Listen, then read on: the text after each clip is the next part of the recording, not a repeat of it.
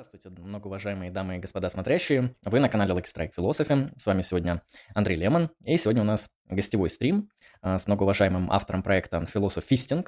А, ссылочки вы сможете найти в описании, ознакомиться с данным проектом. А, ну, попозже автор расскажет о себе, чем занимается и так далее, когда перейдем к рассмотрению. Сегодня мы обсудим такого интересного континентального философа Фуко, ну, не прям его, а, так сказать, вот ту проблематику интересную, которую он поднимает, связанную там с дисциплинарной властью, с дисциплинарным обществом и все, что вокруг этого находится и касается. А, соответственно, вот э, сегодня такая будет а, тема разговора. А, приветствую тебя, спасибо, что пришел. Организовалась да, у нас встреча. Да, видеть. Приветствую да, взаимно. Тоже... Также превентивно приветствую всех присутствующих потом в записи. Зрители наши дрожайшие, бесценные, возлюбленные. Постараемся что-то сделать. Надеюсь, не сильно огорчим. Да, расскажи, прежде чем мы начнем сегодняшний такой основной материал, расскажи про свой канал, чем ты там занимаешься, как, ты вообще пришел к философии. Ну, в общем, можешь представиться там для нашей аудитории, поговорить о себе, как, как желаешь нужным. Ну, каких-то прям явных биографических заслуг я за собой, конечно, не вижу, чтобы прям распространяться. О себе я скажу, наверное, так, как у меня в канале написано, вынесено в шапку. Считаю себя всесторонне недоразвитым человеком, то есть широта областей моих интересов обратно пропорциональна моим компетенциям в них.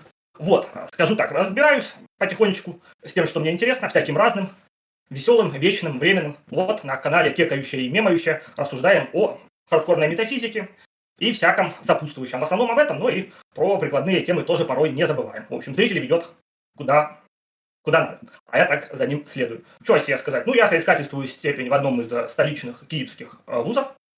Получаю PhD. Хотел писать диссертацию про металогику, потом про абстрактные объекты Залты, но волею судеб э, вынесся в политическую философию. И вот сейчас пишу про либерализм. Очень интересно так вот, то, что хотел заниматься высокой теоретической метафизикой, пришлось уйти в прикладную политическую философию. Потому что на самом ну, деле... специалисты, писатели, просто которые могли бы быть моими научруками. А про то, как стал философом, ну, может, пафосно прозвучу, но мы не выбираем быть философами. Быть философами выбирает некоторых из нас. И все. Прирожденное свойство. А когда вообще начал заниматься философией, когда начал для себя тексты открывать, может, какой-то контент а, философский? В школе, когда утратил веру в христианского бога. Угу. А православную конфессию исповедовал? А нет, протестант. А какого толка? Был? Пятидесятник. Интересно. Ну да, вот так вот люди по-разному приходят к философии. А ты вот эм, вообще видишь какую-то значимую ценность философии? Потому что философов часто спрашивают, а что вы какой-то фигней занимаетесь? Вот пошли бы на завод, там, гвоздей бы наскрипали и нормально бы жили. Вот сидите там, разговариваете на своих там интернетах. Вот это, как ты думаешь, насколько оправданы такие высказывания, что философия такая бесполезная, да, ненужная может быть, без философии отлично бы жили, потому что такая быдлота, которая это говорит, не имела вообще возможности оглашать вслух свои мысли, потому что не было прав человека и так далее. Возможно, они правы. Да, да. Вот это диалектически уничтожили их. Есть такое. А не, ну, понятно, что это как бы экспликация собственного невежества, потому что те люди, которые конвенционально считаются философами, они дали нам кучу и прикладных вещей. То есть человек, когда говорит такие вещи, он просто показывает, что он не шарит там, в истории компьютер-сайенс, в истории развития э, логик, в истории развития математики и всякого такого прочего. Поэтому, ну, что могу сказать? Можно посоветовать ему заняться, как говорится, изучением истории, а там уже потом и истории философии. Да, согласен, это такие моменты забавные есть. А, хорошо, сегодня мы вот поговорим про Фуко. Фуко очень большой, широкий автор, он много чего писал, его там на 50 тысяч периодов разделяют, ну, как минимум там на 3. А, и он говорил о много различных вещей, у него есть там и про язык, и про власть, и про институты, и про историко-философские какие-то аспекты, и про пенитенциарные аспекты. В общем, такой автор, на самом деле, пестрый, широкий, писал много. А, на, на удивление для меня из континентальных философов у него один из самых таких адекватных э, стилей повествования, изложения. Он вполне себе читабельный. Он похож, знаете, на автора, который пишет скорее историю. Вот у него такой вот историко-повествовательный стиль. Ну, может, он иногда вот уходит в примеры, какие-то исторические ссылки, очень вот долго их мусолит. Да, он это там риторически обыгрывает, но историкам не запрещается риторически обыгрывать то, что они хотят обыгрывать. Так что он вполне ну, пишет понятно, Единственное, что иногда очень долго, то есть те вещи, которые можно сказать за две страницы, он растягивает иногда на 10, на 15, но это уже издержки, как говорится, производства. Вот э, э, расскажи, что сегодня мы вот конкретно из этого огромного мыслителя э, будем обсуждать, то есть э, как бы ты охарактеризовал вот координаты сегодняшнего обсуждения, в том числе для зрителей, потому что, ну да, Фуко это очень широкая фигура, что конкретно нас из него сегодня будет интересовать? Хорошо, но если ты не воспретишь, я тоже пару слов скажу о стиле письма Фуко. Да, многие его обвиняют в том, что он, так сказать, злоупотребляет морфологическими свойствами французского языка, можно так выразиться, но тут уже ничего не поделать. А Фуко мне напоминает, знаешь кого? Он мне напоминает такой стиль, вот в литературе есть в живописи и в кино магический реализм. Ну, в живописи это Рене Магрит, в литературе Маркес, известный со 100 летами, летами одиночества, а в кино есть такие авторы, плеяда авторов по типу там э, Гильерова, Торо, там Жан-Пьер Жене, один из моих любимых, Уэс Андерсон, Терри Гильям, авторы, которые снимают так, что каждый предмет в их кадре начинает как бы жить своей жизнью. То есть обычно, когда ты смотришь фильм, ты не замечаешь, как обставлены предметы, какая где перспектива. А тут ты начинаешь просто как бы всасывать взором вот буквально каждый предмет. И о, стиль письма Фуко, он такой. Он пишет про те вещи, которые, ну, хрен бы кто бросал, когда на них обратить внимание. И многих это, конечно, бесит. Но вот такой выпуклый стиль письма мне, в принципе, импонирует. Хотя, э, по большей части, в своей специализации я читаю тексты, в которых, естественно, языка минимум, а формального побольше. Но я люблю читать Фуко даже как автора. Тем более, Фуко, он никогда не говорил, что он философ. Он говорил, что он историк, и он говорил, что он писатель. Философом он себя никогда не именовал. Вот. И, ну, насколько он конвенционально является историком, долгий, конечно, открытый вопрос, но, как минимум, он историк идей. И идеи у него подчас довольно интересные, ну, точно уж не тривиальные. Будем мы говорить сегодня про дисциплинарную власть, в основном в аспекте надзора, паноптичности и всякого такого прочего, там, биополитики. А в меньшей степени я хочу поговорить про рождение клиники, про безумие, потому что там, мне кажется, у него ну, более поверхностные мысли. Но как он говорит про дисциплинарность в целом, иллюстрирует это пенитенциарными системами и теми практиками, которые за ними стоят, мне кажется, это весьма интересно и занимательно. Я извиняюсь за такой немного а, беглый темп речи, в котором мне надлежит говорить, но просто я хотел еще проиллюстрировать три кейса из а, современной актуальной, надеюсь, в будущем политики, ну, не политики, в смысле реальной политики, теоретической, в которой Фуко может быть пригодится поэтому вот, э, так сказать, исходя из издержек формата, в таком темпоральном прохрустовом, э, прохрустовом ложе наших стримов, я вынужден вот немного бегловато говорить, так что за это я извиняюсь. Да, я думаю, ничего страшного, э, лишь бы мысль выстраивалась в какое-то повествование.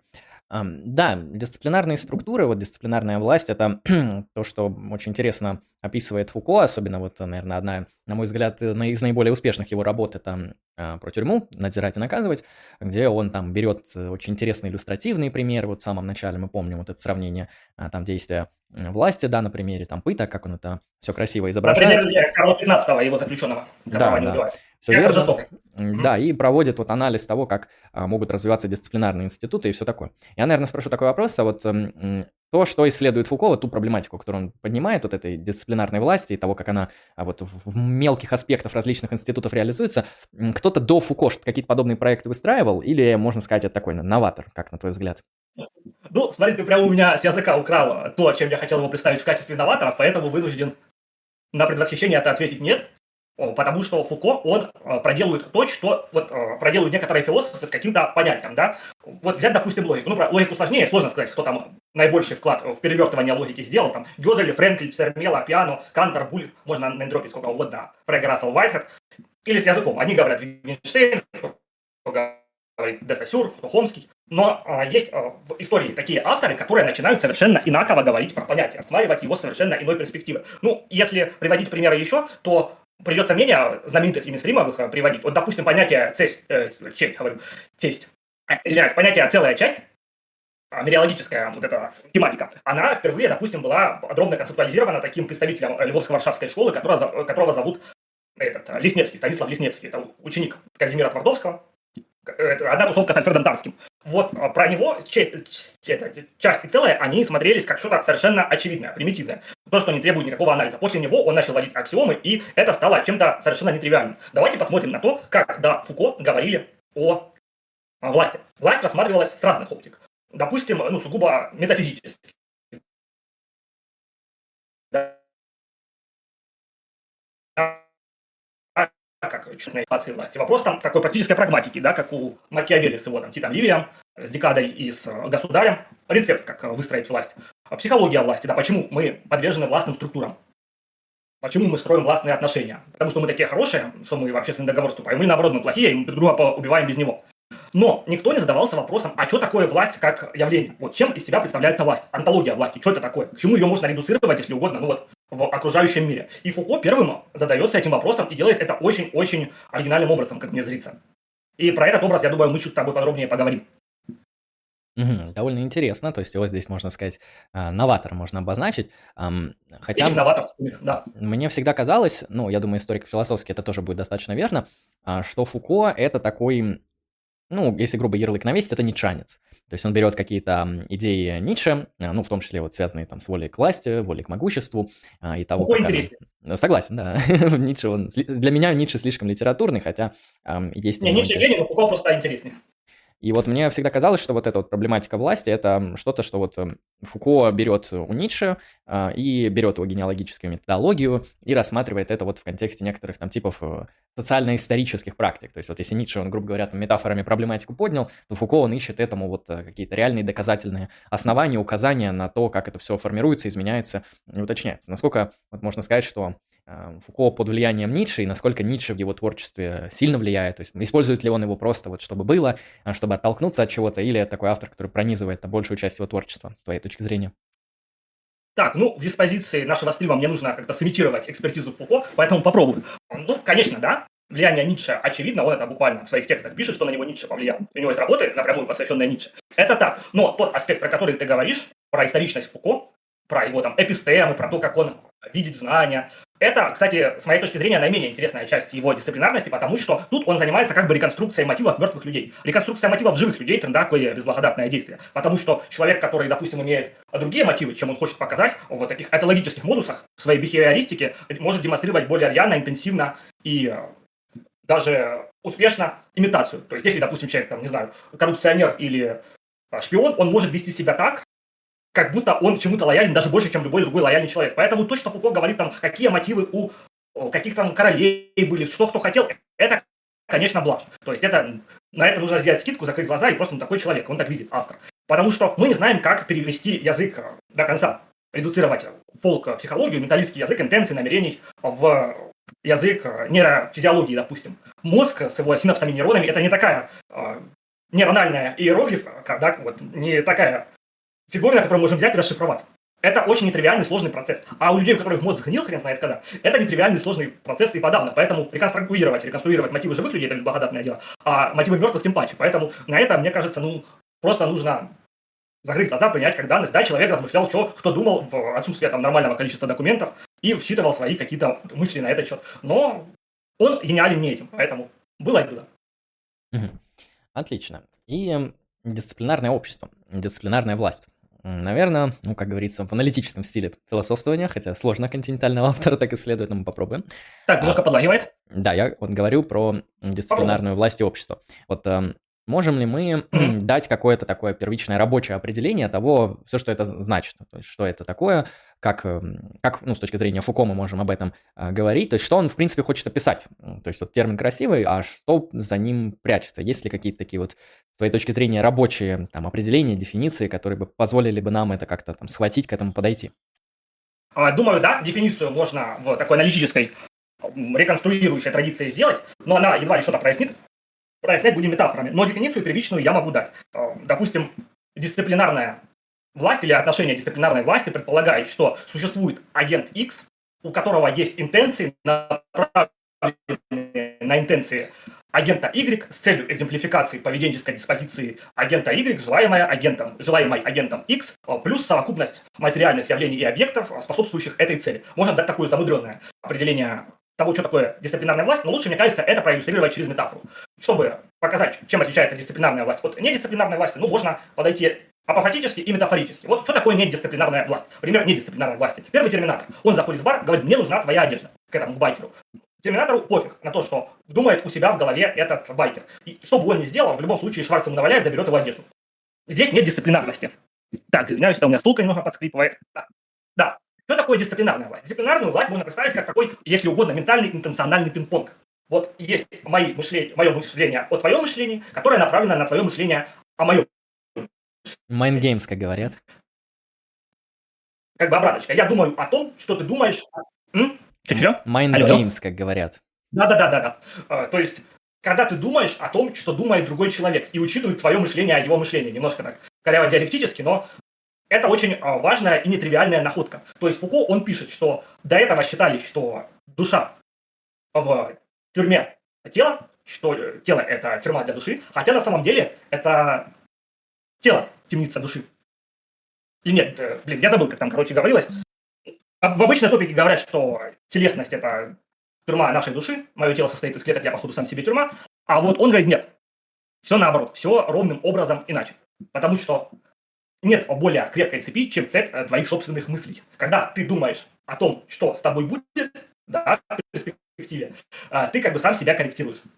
душа – это самая большая темница. Кстати, вот в теологической топике обычно Фуко, он такой не очень теологично рассматриваемый автор, хотя, мне кажется, очень зря, потому что Фуко, он э, как бы делает ну, много прикольных находок, которые рифмуются с теологическим дискурсом, но когда говорят, допустим, что вот наша душа, она в темнице нашего тела, но позвольте, когда мы существуем в этом мире, у нас есть некоторая обратимость, мы можем нечто сделать, потом искупить свою вину и так далее. Когда ваша душа уже вне тела, если вы в этерналистском аду, тем более находитесь, как раз таки ваша душа это для вас вечная темница. То есть тут вы уже в полной несвободе, поэтому нет. Тело как раз таки, оно предполагает некоторую свободу. А вот когда власть над душой, да, тогда уже ну, как бы полный трендец. И на самом деле темница – это душа. Это, мне кажется, очень такой интересный, необычный вывертыш инверсированный. И это очень прикольно, что самое большое сковывание – это сковывание посредством собственных мыслей. И это действительно намного более эффективно, чем а, давить на человеческое тело, как-то его принуждать. Нужно человека пересобрать и э, читать ему мысли, что ты мыслишь о его мыслях, чтобы он не делал того, чего тебе не надо. И тогда ты получишь несоизмеримо больше контроль над э, любым агентом. Вот. Угу. И это вот эм, то, как мы можем описать вот это отношение дисциплинарности. То есть, да, э, отношение дисциплинарной власти, так точно. Угу. Довольно интересно, да, то есть э, мы пересматриваем... Ну да, мне вот сразу это понравилось у Фуко в его повествовании, э, что Фуко указывает на душу не как такой вот э, когита, как у Декарта, что вот она такая вот Автономная, да, не автономная а такая существующая мыслящая субстанция, которая там на объект как-то воздействует, как-то его там э, созерцает, а сама по себе там существует спокойно. А Фуко, наоборот, показывает там картину, где душа, она создается. Что вот э, интересно, что у Фуко, по идее, тела не первичны, что вот есть эти материальные физические тела, а душу мы к ним как бы изобретаем. Потому что душа – это а, изобретение для тела, что тело а, приобретает душу, причем не, не как там Бог его там как-то вдувает или что такое, а вот через институциональное вменение. То есть э, вам там следователь скажет, что вы знаете виновны тут по некоторым аспектам, там психиатр скажет, вы тут недостаточно здоровы, и вы начинаете думаете о том, что вот ваше тело какое-то не такое, то есть вы подпадаете под вот эту рациональную классификацию, и ваша душа, она ну, обрамляется, по факту она созидается именно в этот момент. То есть э, классическая топика бы сказала, что мы открываем какие-то аспекты души, что вот душа данная, и мы ее можем открыть как больную, как преступную, как какую-то, а тут мы можем даже сказать, что она задается такой, исходя из какой-то вот эпистемической структуры. Как э, с твоей точки зрения, ну и с точки зрения Фуко, этот переход произошел, потому что Фуко четко пишет, что дисциплинарная вот эта власть, дисциплинарные практики и так далее, они появились, ну, относительно недавно, это такая новиночка. А, насколько это, с твоей точки зрения, правдоподобно, и как вот э, можно описать этот механизм появления дисциплинарных практик?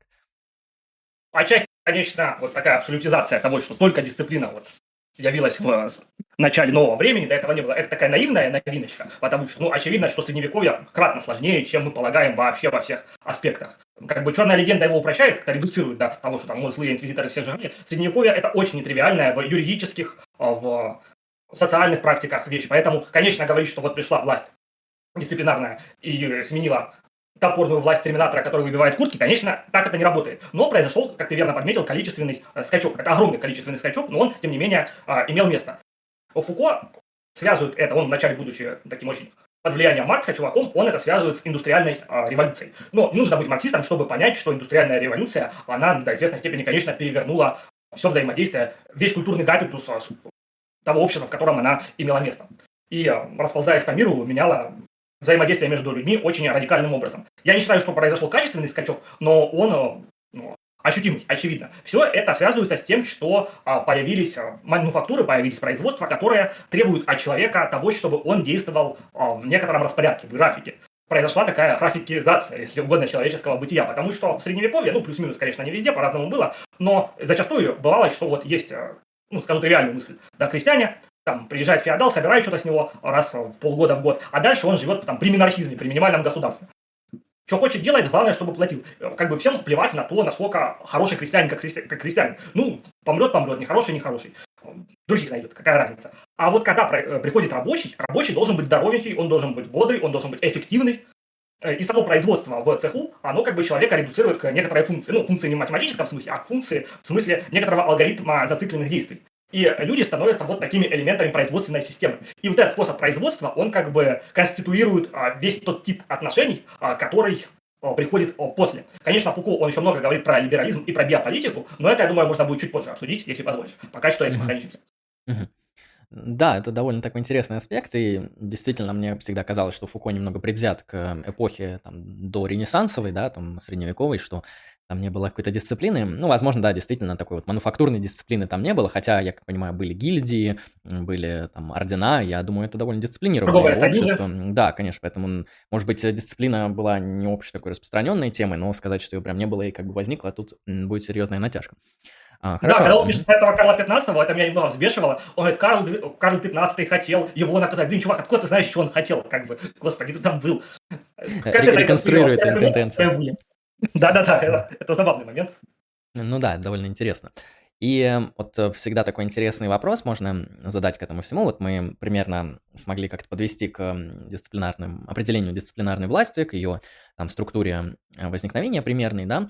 Вот эм, как ты думаешь, Фуко это как-то, ну, скажем так, аксиологически, этически оценивает, то есть его точка зрения этот переход, он как бы хороший, плохой, правильный, неправильный, куда, куда двигаться из этого перехода. Ну, я замечал, что у Фуко как бы нет этики, вот в таком грубом смысле этого слова, то есть это не очень нормативный философ, он скорее дескриптивный, но, знаешь, по его риторике, вот именно по духу его повествования, кажется, что ему все это очень не нравится, что он такой, все, вот это вот кошмар, помойка, ужас, было плохо, стало еще хуже. То есть мне он э, иногда чисто вот риторически напоминает такого вот консерватора с элементами какой-то левой повестки, э, которая вот критикует э, все вокруг, все подряд, как будто все это неправильно. Насколько вот правильно говорить, что Фуко это нормативный философ в некоторых своих аспектах, или это вот такой чи чистый такой социальный дис дискриптолог, не знаю. Ну, смотри, ты мне прям э, только что окончательно переломал хребет моей структуры повествования, потому что я это под конец оставил, а ты вот прям предвосхищаешь вопросы, ну что, спросили, придется отвеч- отвечать. Поначалу, конечно, да, он э, кажется чистым таким, как ты выразился, прикольное слово, дискриптолог, но э, к концу своей жизни у него есть архи недооцененная, с моей точки зрения, работа, называется «Забота о себе». Забота о себе, но там трендец Марк Аврелий, он очень-очень э, рефлексирующий над этикой, даже не в таком нормативно-социальном смысле, а в сугубо индивидуальном, над этикой жизни. И отвечая на твой вопрос, плохо ли или хорошо то, что имеет место дисциплинарная власть, Фуко, он относится к дисциплинарной власти, есть а, как бы две такие крайние точки на спектре интерпретации Фуко, его отношения к дисциплинарной власти. Одна это то, что он анархист, там давайте все порушим, уничтожим клинику, э, власть это всегда плохо, недопустимо, а другая это то, что Фуко такой воерист власти, что он как бы посмотрит на эту власть, подглядывает, наяривает, ему это так нравится, он эстетизирует. Мне кажется, они обе не очень состоятельны. С моей точки зрения, Фуко, он относится к власти как к данности. Вот если ты замечал, ну вот в моей практике а, общения с людьми а, было такое, что даже умные люди, которые при этом не имеют философского образования, сейчас приведу некоторый пример, просто чтобы проиллюстрировать, они часто говорят, что вот мы всегда поступаем эгоистично, потому что все, что мы не предпочтем, это предпочтительно для нас. Мы как бы удовлетворяем свое стремление удовлетворить наиболее предпочитаемый вариант. Что мы будем делать, даже если мы какое-то радикальное самопожертвование делаем. И э, с этой проблемой, э, вернее, с этой позицией есть очень четкая проблема. Если вашей э, точки зрения любой механизм принятия решения таков, то этот механизм это не то, что мы выбираем хоть в каком-либо даже самом слабом смысле. Механизм этот это то, что, на что мы обречены, как бы, на что мы брошены. Хевартен, да, как Хайдегер бы сказал, на существование посредством этого механизма. Если он детерминирован там, физиологией, э, социумом, культурой, нашей психологией, пофиг, даже если все вместе, это не столь важно. Мы не принимаем решение им обладать. Мы принимаем решение посредством него в вашей топике. Поэтому, ну, странно человеку приписывать ответственность за то, что он обречен принимать какие-то решения посредством какого-то механизма и ничего с этим поделать по определению не может. Мы оцениваем все-таки, не знаю, там, поступки, формирующие личность поступки, диспозиции этические, что мы можем оценивать, но последствия, но точно не механизм, на который мы обречены. Так же самое и с властью, вот к чему я подвожу. С властью у Фуко как бы позиция такова, что мы обречены на ней на, существовать на ее условиях, вот в таком виде. Он это И он говорит, что мы можем лучше существовать хуже. Он не дает моральной оценки тому, что мы существуем властно. Мы же не можем давать, допустим, моральную оценку тому, что вот как в странной очень топике людей про альтруизм и эгоизм, про принятие решений, то, что нам предпочитается всегда предпочтительно, мы же не можем в этой топике оценивать сам этот механизм. Так же самое механизм власти мы, как кажется, не можем оценивать. Потому что, ну, это не выбор. Грубо говоря, иметь властные отношения, мы не можем с тобой договориться, вот, вот возьмем руки и скажем, что теперь у нас не будет властных отношений. Нет, это так не работает. Мы обречены на власть. Поэтому морально не может быть оценено то, на что мы обречены. Поэтому он не дает моральных оценок власти, как таковой, как механизму, но он дает моральные оценки там, гувернаментальности, биополитике, распределению надзора. Это он дает особенно в своих поздних работах, и в особенности в отношении самого себя. То есть это такая странная постать Фуко, как мне кажется, мало про него кто-то говорит, но никто не представляет Фуко как Марка Аврелия или как Сенеку, правильно? Но к концу жизни он осенекился как бы по самой не балуй. Ну да, то, что интересно у Фуко, то, что он меняет на самом деле свои проекты. Советую, кстати, эту работу. А как э, точно она называется? Забота о себе. Она есть на английском, я не уверен, что на русском переводе есть, но кто читает на английском, она есть. Угу. Um, хорошо. По-моему, я... на русском тоже, но могу ошибаться. Я вот замечал то, что Фуко, он действительно такой у него, эм, можно сказать, его творчество — это не какой-то один единый проект, это скачки между разными проектами, которые там историк философ, историками философии могут связываться, могут не связываться, потому что даже сам Фуко в интервью там говорит, каких-то там поздних, что его там спрашивают за его старые работы, там из разряда там слова и вещи и так далее, а он так говорит, ну, как будто уже не имеет к этому отношения, там, из разряда, да, я, какая разница, что написано, то написано. Вот тогдашний я, я уже исчез, я, я уже новый, и поэтому рассматривайте... У меня есть даже такая фраза, извиняюсь, что перебиваю, если бы мне про это было поинтересно говорить, разве я бы об этом писал? Да, да, и в этом интересна его творческая активность, что она как бы преодолевает саму себя постепенно, чем-то напоминает такое гегелевское развитие, хотя у Гегеля, наверное, сохраняется вот эта вот преемственность. Здесь вот спорный аспект, насколько поздний Фуко имеет отношение к раннему. вот, но это вынесем за скобки. Хорошо. А вот э, из того, что мы сказали, я там немножко твой план повествования прервал, что нам вот э, с твоего плана нужно еще проговорить э, вот в контексте э, повествования этого? Я думаю, вкратце можно сказать чуть-чуть про клинику, а потом нужно нам остановиться на паноптикуме, и а, потом я хотел бы проиллюстрировать некоторые вот три кейса, которые я еще пару лет назад измыслил, но у меня не представлялось возможности их как-то краш-тестить на предмет их удовлетворительности, интересности, потому что про это у меня не принимали публикации. И вот, наконец-то, я встретила, типа, нормального топового философа в области этики, который мне скажет, это свет или дресня, прочувствует. Имеет ли смысл про это так говорить, или лучше эту сразу никому никогда не показывать. Хорошо. Поэтому, думаю, в означенном порядке можно вот к этому всему приступить. Ну, давай, да, по порядочку. Что там с клиникой, что такого интересного Фуко сделал для клиники, что, что за проблемы поднял. Э, и, наверное, сразу тогда спрошу, чтобы люди знали, что почитать. Вот где он об этом пишет, кроме вот э, рождения клиники? Может, еще что-то нужно прочитать людям, которые хотят ознакомиться вот с этой темой? Ну, а про клинику у Фуко не так, кстати, много, хотя, казалось бы, в основном он ограничивается рождением клиники и переводом какой-то работы про сновидения ранний, когда он еще только защищал, у него не так много, насколько мне известно про клинику, он повлиял очень сильно на антипсихиатрический дискурс, и вот э, там читать действительно много есть прошу, но мне кажется, просто про клинику это неинтересно, э, потому что, с одной стороны, конечно, да, это ну, прикольная мысль про то, что как бы вменяемость – это такая точка пересечения юриспруденции, философии и психиатрии. Когда э, тебя объявляют невменяемым, это, кстати, очень круто проиллюстрировано в сериале про Теодора Качинского, про Унабомбера. Если смотрел сериал, помнишь, как он говорит, что, типа, ему этот, его адвокат говорит, что типа можно избежать наказания, если ты признаешь себя невменяемым. А он говорит, ну, типа, если я признаю себя невменяемым, я зафашмачу все свои идеи. Я никогда так не сделаю. Сколько бы мне не дали, я себя невменяемым признавать не буду. Потому что это как бы поклеп а, против моих идей. Потому что, ну, я заметил, что в даже интеллектуальном сообществе есть такая точка зрения, что человека нужно как бы оценивать с позиции такого методологического, если угодно, индивидуализма автора. Вот есть автор, есть некоторая сборка его убеждений. Но это совершенно превратный, как мне кажется, подход, нужно оценивать позиции индивидуализма, даже э, оценивать одни тексты, даже не тексты, а субтексты предложения конкретные, цитаты, даже не работы. То есть нужно оценивать мысли людей, а не э, его личность в целом, потому что ну, в разные периоды у него, как ты правильно сказал, может быть что угодно. И э, объявить человека полоумным, там, недельтоспособным, невменяемым, это значит э, как бы похерить э, все, что он говорит.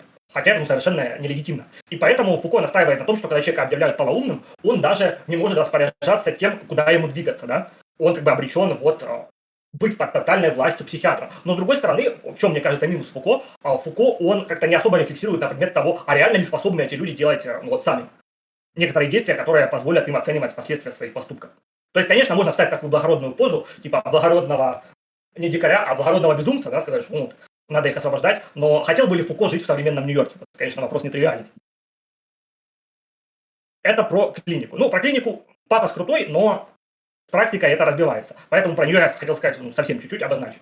Угу. Вот, вот, в общих чертах. На, насчет Нью-Йорка интересно, потому что я, насколько знаю, Фуко он какое-то время преподавал в каком-то из американских... Да, я имею в виду современно. Я имею в виду современно. А, ну да. Так что... Он в Нью-Йорке после учения Фуко.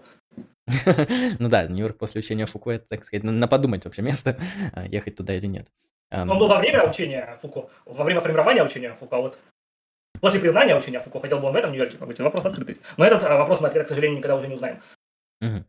Можно ли сказать, вот еще по клинике уточняющий сделаю, можно ли сказать, что вот такой вот, э, ну, грубо говоря, вот авторская мысль Фуко или вот э, глубинно-философская мысль Фуко, она начинается именно с анализа клиники, или у него есть какие-то предшествующие этому работы, которые также заслуживают там, философского внимания, или он вот врывается в историю философии там с рождения клиники? Не, ну, внимание, как минимум, историка философского они заслуживают все, но по большей части не моего. Вот, то есть про его это, археологию знания, про слова и вещи, это более, по-моему, ранние вещи, чем... Насколько мне пожилая память не изменяет, он, по-моему, раньше про клинику писал, чем про тюрьму, но я могу ошибаться, потому что он писал много, плотно. У него есть еще интересные работы, допустим, «Признание плоти» или там «История сексуальности», которые уже, ну, по-моему, чуть попозже были, и они все в какой-то там разрезе заслуживают внимания. Просто мне кажется, что если бы я тратил время именно на все вот это дело, то я бы не смог заниматься вот тем, что мне интересно, помимо континентальной философии. А помимо континентальной философии мне интересно почти все. Континентальная мне в наименьшей степени интересно. Ну, только Хайдегер и Фуко в основном. Ну, и Доната теологии. интересно. А, хорошо, тогда двинемся дальше. Что у нас после клиники такое? Рождение тюрьмы, да, ты сказал? Да, вот, вот это топовая тема. Да, я согласен. Есть ли, с твоей точки зрения, ну, какой-то вот э, потому что мы немного уже поговорили про нее. Есть ли какая-то структура в этой работе, какая-то вот, ну, такая сквозная мысль, которая вот через нее развивается? Вот для тех, кто читать будет, просто я понимаю, что я когда первый раз читал, мне казалось, что это как бы работа обо всем и ни о чем, то есть он берет... А ты прочел, да? Да, я, я прочитал, ну, там на 70% я там дочитал, потом я так уже проглядывал. Um, и когда читаешь, вот, э, ну, ощущается, что нет какой-то цельности повествования, что вот, ну, не совсем понятно, что тебе хочет автор сказать, что он хочет донести, какие-то такие эстетические образы создаются, да, а вот эм, концептуальное ядро не осмысляется. Вот с этой точки зрения, если помогать тем, кто будет это читать в будущем, интересоваться, есть ли вот в этой работе какое-то такое сквозное концептуальное ядро, зацепившись за которое, можно вот понять все вот эти множественные частные аспекты, там, примеры разные, красивые иллюстрации и так далее, и так далее. Есть, но его можно как бы реконструировать более аналитично и просто эксплицировать, но если вы не любите просто такую странную литературу, то я вам не советую это читать. Послушайте лучше меня, я вам просто поясню, как бы вот по пункту, эксплицируя просто атрибуты власти как таковые, и э, саму работу можете не читать, потому что она действительно, как вот когда-то говорил мой друг, это просто сплошное злоупотребление морфологическими свойствами языка. Постоянно какие-то суффиксы, префиксы, аффиксы, которые нагромождаются. Ну, если вам такое не заходит просто как литературное чтиво, то, конечно, время можете не тратить. Главное, вычленить, если угодно, такое семантическое ядро смысловое его учения, и оно в наибольшей степени, мне кажется, интересно.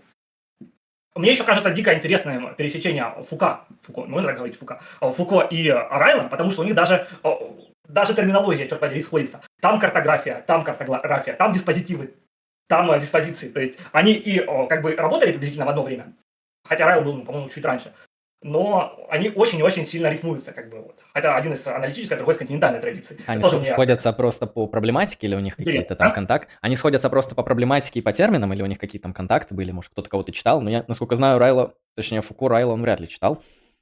Ну вот насчет Райла... Не думаю, они друг друга читали, хотя, может, э, может и видели. Но точно никто из этого не признается.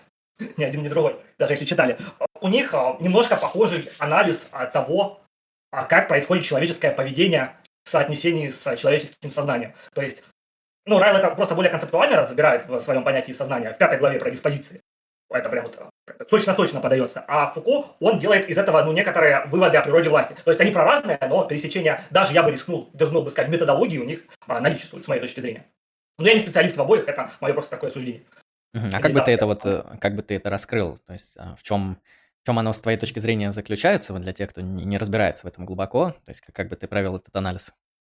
А, с моей точки зрения, просто Фуко лучше всего объяснять через Райла. Объяснять, что такое дис, дисциплинарная власть через диспозиции. Диспозитивы объяснять через а, диспозиции. Через некоторые предрасположенности, да, ну, дословно, если переводить, о, которые проявятся в некотором контексте при определенных условиях. Вот они оба пишут про это. Э, Райл пишет про сознание, да, что вот все наши ментальные состояния можно редуцировать к некоторым нереализовавшимся, допустим, диспозициям, которые, ну, при иных там, контрфактических кондиционалах, можно было бы сказать, хотя у Райла этого термина нет, могли бы воплотиться, да, если было иначе, вот они проявились. А Фуко говорит, что люди, которые обременены властью и как бы для себя это осознают, они через вот это осознание выстраивают могущество своей собственной власти рассчитывая как бы наперед, предвосхищая поведенческие паттерны других людей. И мне кажется, здесь очевидная вот, концептуальная рифма между этими двумя учениями. Хотя, быть может, у меня такая апофения методологическая, может, мне привиделась, но мне кажется, это ну, вполне убедительно. Я думаю, да. А, возможно, кстати, это связано с тем, возможно, это связано с тем, что сами диспозиции это такие очень а, ну, это такая сложная метафизическая тема, да, которая возникает вообще во многих контекстах, и, наверное, в силу того, что она такая общая, обширная, ее можно и в сознание применить, и вот к власти, я думаю, к другим областям философии вполне себе, ну, метафизика, она же такая всеохватная, там и к эстетике, наверное, можно как-нибудь диспозитивы натянуть, и вполне будет все нормально. Можно, например, сказать, какое произведение красивое, которое содержит диспозитив, что оно там вызывает определенные эмоции у агентов там при определенной ситуации. Это будет какой-нибудь эстетический анализ арт-объекта вот на там предмет эстетических свойств, которые будут проанализированы анализированы через диспозиции тоже вполне, так что а, это, я думаю, такое... Да, точка зрения, я через диспозиции права анализирую, как совокупность взятых обяз... обязанностей. Э, с моей точки зрения, правовые отношения – это просто твое право, это обязанности, взятые со стороны других людей. Так, только так существует право, больше никак иначе. Это даже не вопрос артикуляции, кодификации, это просто де-факто вопрос того, как другие люди будут вести себя в отношении тебя. И э, многие поведенческие паттерны мы не можем узреть, поэтому их анализировать через диспозитивы при контрфактических ситуациях, мне кажется, это наиболее предпочтительная методология. Но ты вот это с эстетикой связал, и это мне тоже кажется ну, перспективно и удачно. Ну да, да. А, ну, Можно что угодно, просто вот я привел право, ты эстетику. Согласен, да. Возможные миры позволяют много чего анализировать, так что за это мы любим диспозиции. А, ну или хотя бы контрфактуалы. То есть можно, конечно, не строить э, семантику возможного мира, а просто ограничиться минимальным миром, так называемым. Просто отдельной ситуацией. Ну, я думаю, просто контрфактуал – это часть возможных миров, да, как это обычно считается, потому что, ну вот, например, ситуация фактическая, мы сейчас ведем запись, ситуация контрфактическая, мы сейчас там не ведем запись. Э, ну и вот вторая ситуация, это будет описание какого-то возможного мира, то есть модальной ситуации, для которого такого вполне возможно. А, ну, то есть можно ну, сказать, я это референт. Угу. Метафизики актуалист, я считаю, что существует только реальный фактический мир, а все прочее, все наши измышления в модальных категориях, в аналитических, там, про необходимость, возможность, его можно редуцировать к содержанию наших интенциональных ментальных актов. Ну, то есть mm-hmm. к контенту, который больше ни к чему билета не отсылает. А у тебя какая позиция, mm-hmm. кстати? Мне на самом деле вообще тяжело с модальностью и с абстрактными объектами, потому что я вот когда погружаюсь в метафизику, я, знаешь, вот в этике там хотя бы у тебя работает интуиция, и ты, ну, явно видишь интуитивно предпочтительные для себя позиции, непредпочтительные, там, ну, консеквенционалисты с деонтологом, как говорится, не перепутаешь. Они вполне, у них четко ограниченные интуиции, там один другого вряд ли поймет в каких-то контекстах. А с метафизикой так сложнее, потому что, ну, в целом может возникнуть интуиция правдоподобия на номинализм и на там реализм по универсалиям, причем такой какой-нибудь платонический вполне себе, а, потому что они обе будут хороши. А, ну, я склоняюсь к тому, что возможные миры, они в первую очередь для нас играют методологическую функцию. То есть я, я считаю, что они так же, как там математические языки и формальные системы, они нам методологически позволяют что-то анализировать, и чаще всего этот анализ, он ну, он продуктивный, то есть он дает какие-то эпистемические результаты. Потом лично в своей практике я возможные миры рассматриваю как такой чистый методологический механизм. И с ну, ее... прагматист, короче. Ну да, у меня по общие, общие взгляды, конечно, прагматические в этом контексте. Насчет их антологии, но ну, я думаю, вот реализм Льюиса – это наименее правдоподобная версия. То есть я, я бы не стал называть возможные миры пространственно-временными континуумами, которые где-то там реально существуют, а, поэтому такой модальный жесткий реализм, да, я бы не предпочел. Потому что два полная срака, которые на произвольных основаниях друг другом идентифицируются, отождествляются, поэтому...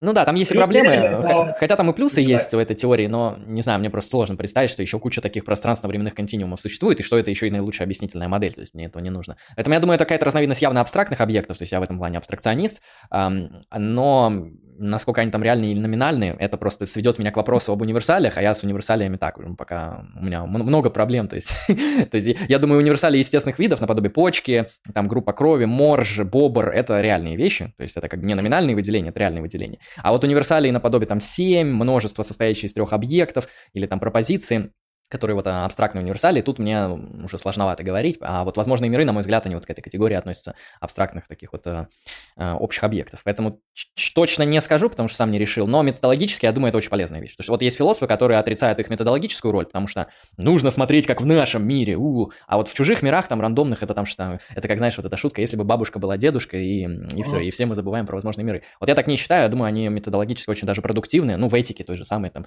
никто не будет делать эксперимент с вагонеткой, но это мысленная ситуация дает нам много правдоподобных ответов, которые вполне могут играть значимую роль. И сознание также можно анализировать и так далее. Поэтому вот, вот как-то... Согласен, я сам в своей вот, диссертации, допустим, апеллирую к модальному анализу. Это вещь продуктивная. Есть, конечно, попытки извернуться и как бы снять о, модальные миры как таковые и анализировать контрфактические высказывания посредством, допустим, ну, других да, систем, но они настолько нагроможденные и сложные, поэтому ну, лучше не лезть. То есть у возможных миров хотя бы семантика плюс-минус более или менее простая, поэтому если мы будем методологически их откидывать, мы просто себе усложним жизнь, и мы потратим все время для того, чтобы придумать альтернативу, которая тоже имеет кучу своих проблем. Поэтому, да, тут я с тобой по большей части согласен. Я, по-моему, читал какую-то статью, где рассказывали о том, как Карнап, а, он же логический позитивист, он не мог ввести в, в в осмысленные утверждения, утверждения о природе модальности, потому что они не аналитические, не синтетические. Ему нужно было вот модальные высказывания, ну, например, там, а, кружка хрупкая, это диспозициональное высказывание, то есть при определенных условиях кружка разобьется, да,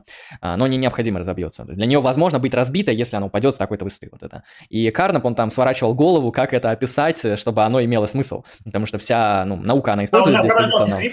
У него дефиниция выглядит просто вот, вот такие, если то, если не будет того, в случае... Да, да, да через импликации он пытался, там 50 сотен импликаций, но там, в общем, по-моему, чисто так фундаментальная проблема заключается в том, что импликация, она все же описывает как бы положение вещей, а модальность, оно, ну, это другие состояния. То есть можно сказать, между ними онтологическая разница, что вот модальность, она все равно как бы не может быть сведена и редуцирована к импликациям, но это отдельный спор. И это просто тоже смешно было наблюдать, как вот ну, давайте... По крайней мере, классической материальной импликации. Да, там проблемы с этим. Это было смешно наблюдать, как вот, да, человек убрал, э, ну, один, ну, всю метафизику, да, и вот перед ним стоит, а что с модальностью делать? И вот начинается вот это вот построение воздушных замков реальных. Э, это Хотя необходимость именования у него отличная работа. Да, она, она у меня на бумажке стоит. Правдоподобно. Да, мне еще мне нравится статья у него про этот, э, про преодоление метафизики путем логического анализа, потому что это, да, наверное, такой один из самых прикольных э, манифестов, то есть можно с ним полностью не соглашаться, но он просто сделан, как бы я бы сказал, агрессивно, вот это как в философии редко такие тексты находишь, которые прям там быкуют на все и сразу, но вот это такой вот один из примеров текста, который я уничтожу всех, кто был до меня, там, и вообще все ошибаются, кроме нас. Ну да, это прикольно считать, я согласен. Да, это Только оно кто. Да. Да, так, что-то вернемся нашей я теме. и время свое трачу на то, чтобы не успеть пояснить самое интересное. Да, давай тогда поясняем дальше, чтобы двигаться по нашему плану. Что у нас там дальше? А дальше давай про паноптику. Давай, да. Поясним про идея? И про основные свойства дисциплинарной власти и как это можно ну, в современных реалиях применять, как мне кажется. То есть вот э, идея паноптикума, да, как что-то такое страшное, ужасное, надзор, с одной стороны, это, конечно, вселяет в людей ужас, когда вот люди слышат про эту метафору. С другой стороны, это вообще нифига не метафора, э, когда паноптикум как идея возник, возникла, да, Джереми Бентам ее придумал. Это, кстати, фиговина, я вот интересовался, она была реализована, кстати, в разных тюрьмах по всему миру, и эта технология работала. А такой вот тюрьмы, круглой, где в центре есть надзирательная башня, и камеры по кругу расположены так, что они не видят друг друга, вот стеночек, надзиратели видят их всегда, как они действуют. То есть в отсутствие фототехники, в отсутствие камер, э, придумать чисто на таком механическом инженерном гении э, такую технологию надзора, ну, это нужен талант. То есть это... Вот говорят, что философы дебилы никогда не могут там, модальные миры, контрфактуалы рассуждают. Вот вам э, Бентам, философ вполне себе придумал вам архитектурную фиговину по надзору за заключенными, сэкономив кучу времени. Вот вам пример. Но это к реплике, которую воображаемый оппонент мог бы нам кинуть, что философы бесполезны. Нет, э, это интересная весьма вещь, и она интересна еще больше, когда мы анализируем то, как работает власть. То есть характеристики этой власти, их можно некоторое количество выделить. Во-первых, это скрытность, да, такая завуалированность. Маскировка, то есть никто не видит а, того, кто надзирает. Надзирающий видит каждого, кто им надзираем, но надзирающего надзираемые никак не зрят ни в каком виде. Это первая забавная такая характеристика. Вторая, она как бы мягкая. Эта власть, она не предполагает, что кто-то орет, кто-то там применяет жесткое насилие, а, швабрит кого-то. Нет, это не обязательно. Допустим, заключенный может сделать какую-то фигню, ну, допустим, не знаю, что он может сделать. Начать там подкоп да, или финку достать. Но э, наказание к нему сразу не придет. Возможно, он э, не будет сходу наказан. Но в нем уже поселится мысль, да, что надзиратель меня засек. И в любой момент он будет э, с меня спрашивать, когда ему это заблагорассудится. Может, он меня так наоборот пытает ожиданием. И у человека уже как бы рушится, допустим, его план побега. Он не может думать про побег, потому что он думает, а вдруг это увидели. То есть такая мягкая сила через бездействие сковывает мысли самого человека. Вспоминаем метафору. Самая сильная цепь – это цепь собственных мыслей. Душа темница тела. А, эту формулу, неформальную формулу вспоминаем. И э, это также довольно тривиальная находка в плане того, как устроена власть. А второй момент, ой, третий уже момент, это автоматизация. То есть туда не нужно загонять разных надзирателей. Там может один сидеть, может прийти вообще рандомная женщина с ребенком посмотреть. Может вообще никто не прийти. То есть это следующая уже характеристика, скажем так, суперпозиция. Ну, не в квантовой физике, не в смысле, да, а суперпозиция как наличие отсутствия кого-либо. То есть за паноптикумом может не быть никого, но он эффективно работает. И в этом его и автоматичность, потому что он производит надзор, производит слежку, хотя он может быть пуст. То есть можно один раз довести до охранника, показать, что он здесь есть, потом не кого-то не содержать, не платить зарплату, но ученые будут ходить как по струнке. Кстати, а ты никогда не задумывался, почему а, верхняя пуговица такая неудобная на наших рубашках? Вот смотри, когда ты ее застегиваешь вот так, тебе пережимает горло, и а, ты постоянно сосредоточишься. То есть твой эмоциональный фокус, он хотя бы каждые 2-3 минуты будет обратно обращаться к тому, как эта пуговка застегнута. Вот э, такой experience интересный. Можешь попробовать походить с застегнутой пуговкой на рубашке.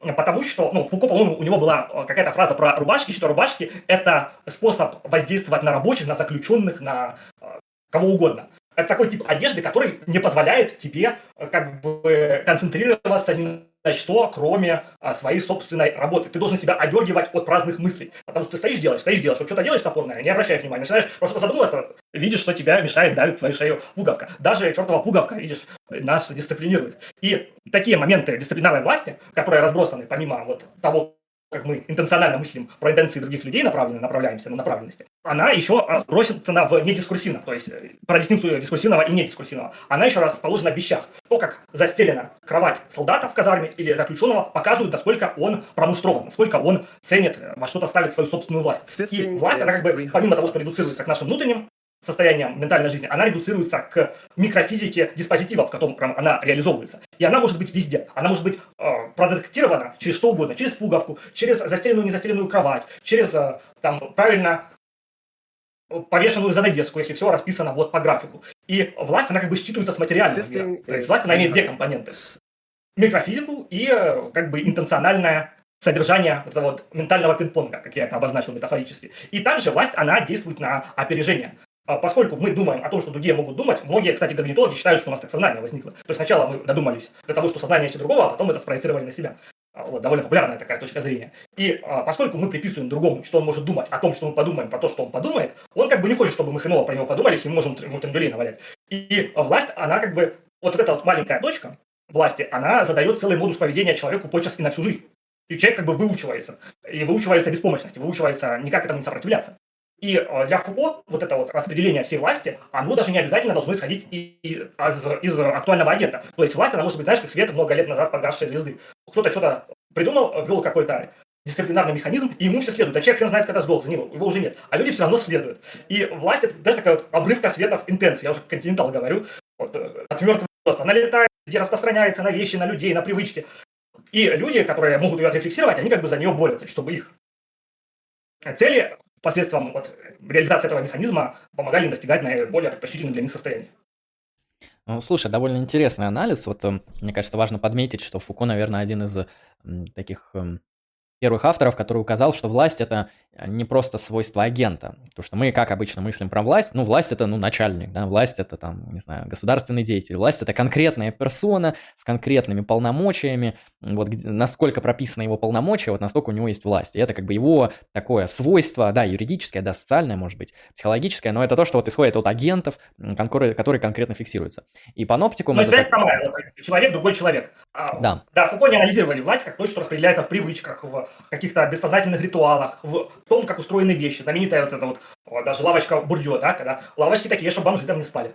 Вот э, да, то есть, э, как, когда власть начинает еще реализовываться а, на пространство, и оно, знаешь, не просто как бы есть человек, от которого власть настолько исходит, что от пространства рикошетит, а само пространство начинает быть этим источником власти, да, тот, тот же паноптикум, который вот э, создает у заключенного впечатление, что за ним постоянно следят, а там, в принципе, никого не может оказаться, и по, по факту объектом, источ, субъектом, точнее, источника власти является вот это ну, паноптикум это же не какая-то будка, это как бы структура, это же просто организация пространства, да, это, это чисто геометрическая форма, то есть здесь начинается власть распределяться именно просто по пространственным характеристикам, это тоже очень забавно. Ну или как я всегда привожу эти приколы, э, я думаю, у, у Агамбана, по-моему, тоже такие аспекты есть, то, что вот у вас может стоять э, под домом камера видеонаблюдения, и она может уже лет 5 не работать, но все равно работает. Ну, как бы не работает в смысле тока нету, а оно работает в смысле исполняет свою функцию, Сломавшись, что... продолжает реализовывать свой телос. Да, то есть функционально все равно там под камерой уже кто-то не захочет там лишний раз преступления делать, либо какие-то общественные проступки. И камера уже может очень давно не работать. И даже я видел на Алиэкспрессе сейчас продаются вот эти фейки камер, просто такой пластиковый макет, э, иногда бумажный. Да, и все работает. Так что это очень интересный аспект, то что... Это, кстати, клевый контраргумент против позиции маргинала, когда он дебатировал со Световым на предмет э, интеллектуальной власти, когда они про телосы предметов начали э, дискутировать. По-моему, Маргинал сказал, что если вещь поломается, она перестанет быть собой. Но вот есть как минимум один класс вещей, которые не всегда это реализовывают можно сказать, недостаточно поломалась, да. И в этом аспекте, да, интересно, что власть, получается, начинает э, уже не с человека исходить и не вокруг человека крутиться, она вот везде и всюду, и в очень таких тонких механизмах. Это очень круто, согласен. Очень интересная тема. Так, что хотел еще по этому поводу сундануть? Я что-то забыл. А, знаешь, про что мне еще под оптикум кажется? На что похоже? На что? Вот почему-то в литературе совсем это не оговаривают, я нигде не находил. Под оптикум, с моей точки зрения, это средневековая клевая иллюстрация омнисциенции божественной, ну, то есть божественного все видения. И почему-то mm-hmm. теологических исследований на предмет того, как реализовывается божественная власть э, над человеком, потому что, ну, если существует монотеистический бог, да, с классическими атрибутами, то он как бы ну, тотально паноптицирует вообще всех всегда. Это идеальный паноптикум. Он даже не может как-то сломаться, как-то не доглядеть, как-то отвлечься, потому что он всегда как бы вот на ладони все человеческие мысли, намерения и даже диспозитивы из будущего, которые ты еще не совершил. Вот. И mm-hmm. мне кажется, в этой области можно было бы проводить исследования, но, увы, я таких параллелей не находил, поэтому имею наглость считать, что я это первый подметил. Хотя, может, я выдаю свое новаторство за свое невежество. Ну да, я, я слышал то, что об этом... Ну, я слышал об этом часто говорят, да, то, что там всевидящий бог, он не отличается там, от- от всевидящей камеры наружного наблюдения, по факту, функция плюс-минус та же, просто там камера, мы в нее верим, потому что мы в науку верим, а в бога мы нам можем верить, потому что у нас там религиозные убеждения и так далее. М, По факту, да, функционально очень похожие вещи, интересно. Ну да, я тоже не Ну, видел и даже работу. по, самой, э, по самому механизму совершения власти они тоже похожи, потому что паноптикум тебе сразу может не навалять, и бог тебе после смерти как бы тебя уже осудит. А при жизни он может, ну, живешь себе, довольный, сытый, гадости делаешь, и как бы проблем нет. М, Отсрочено, может быть, да, есть Да-да-да. такое. Мгм. Так, что у нас э, дальше?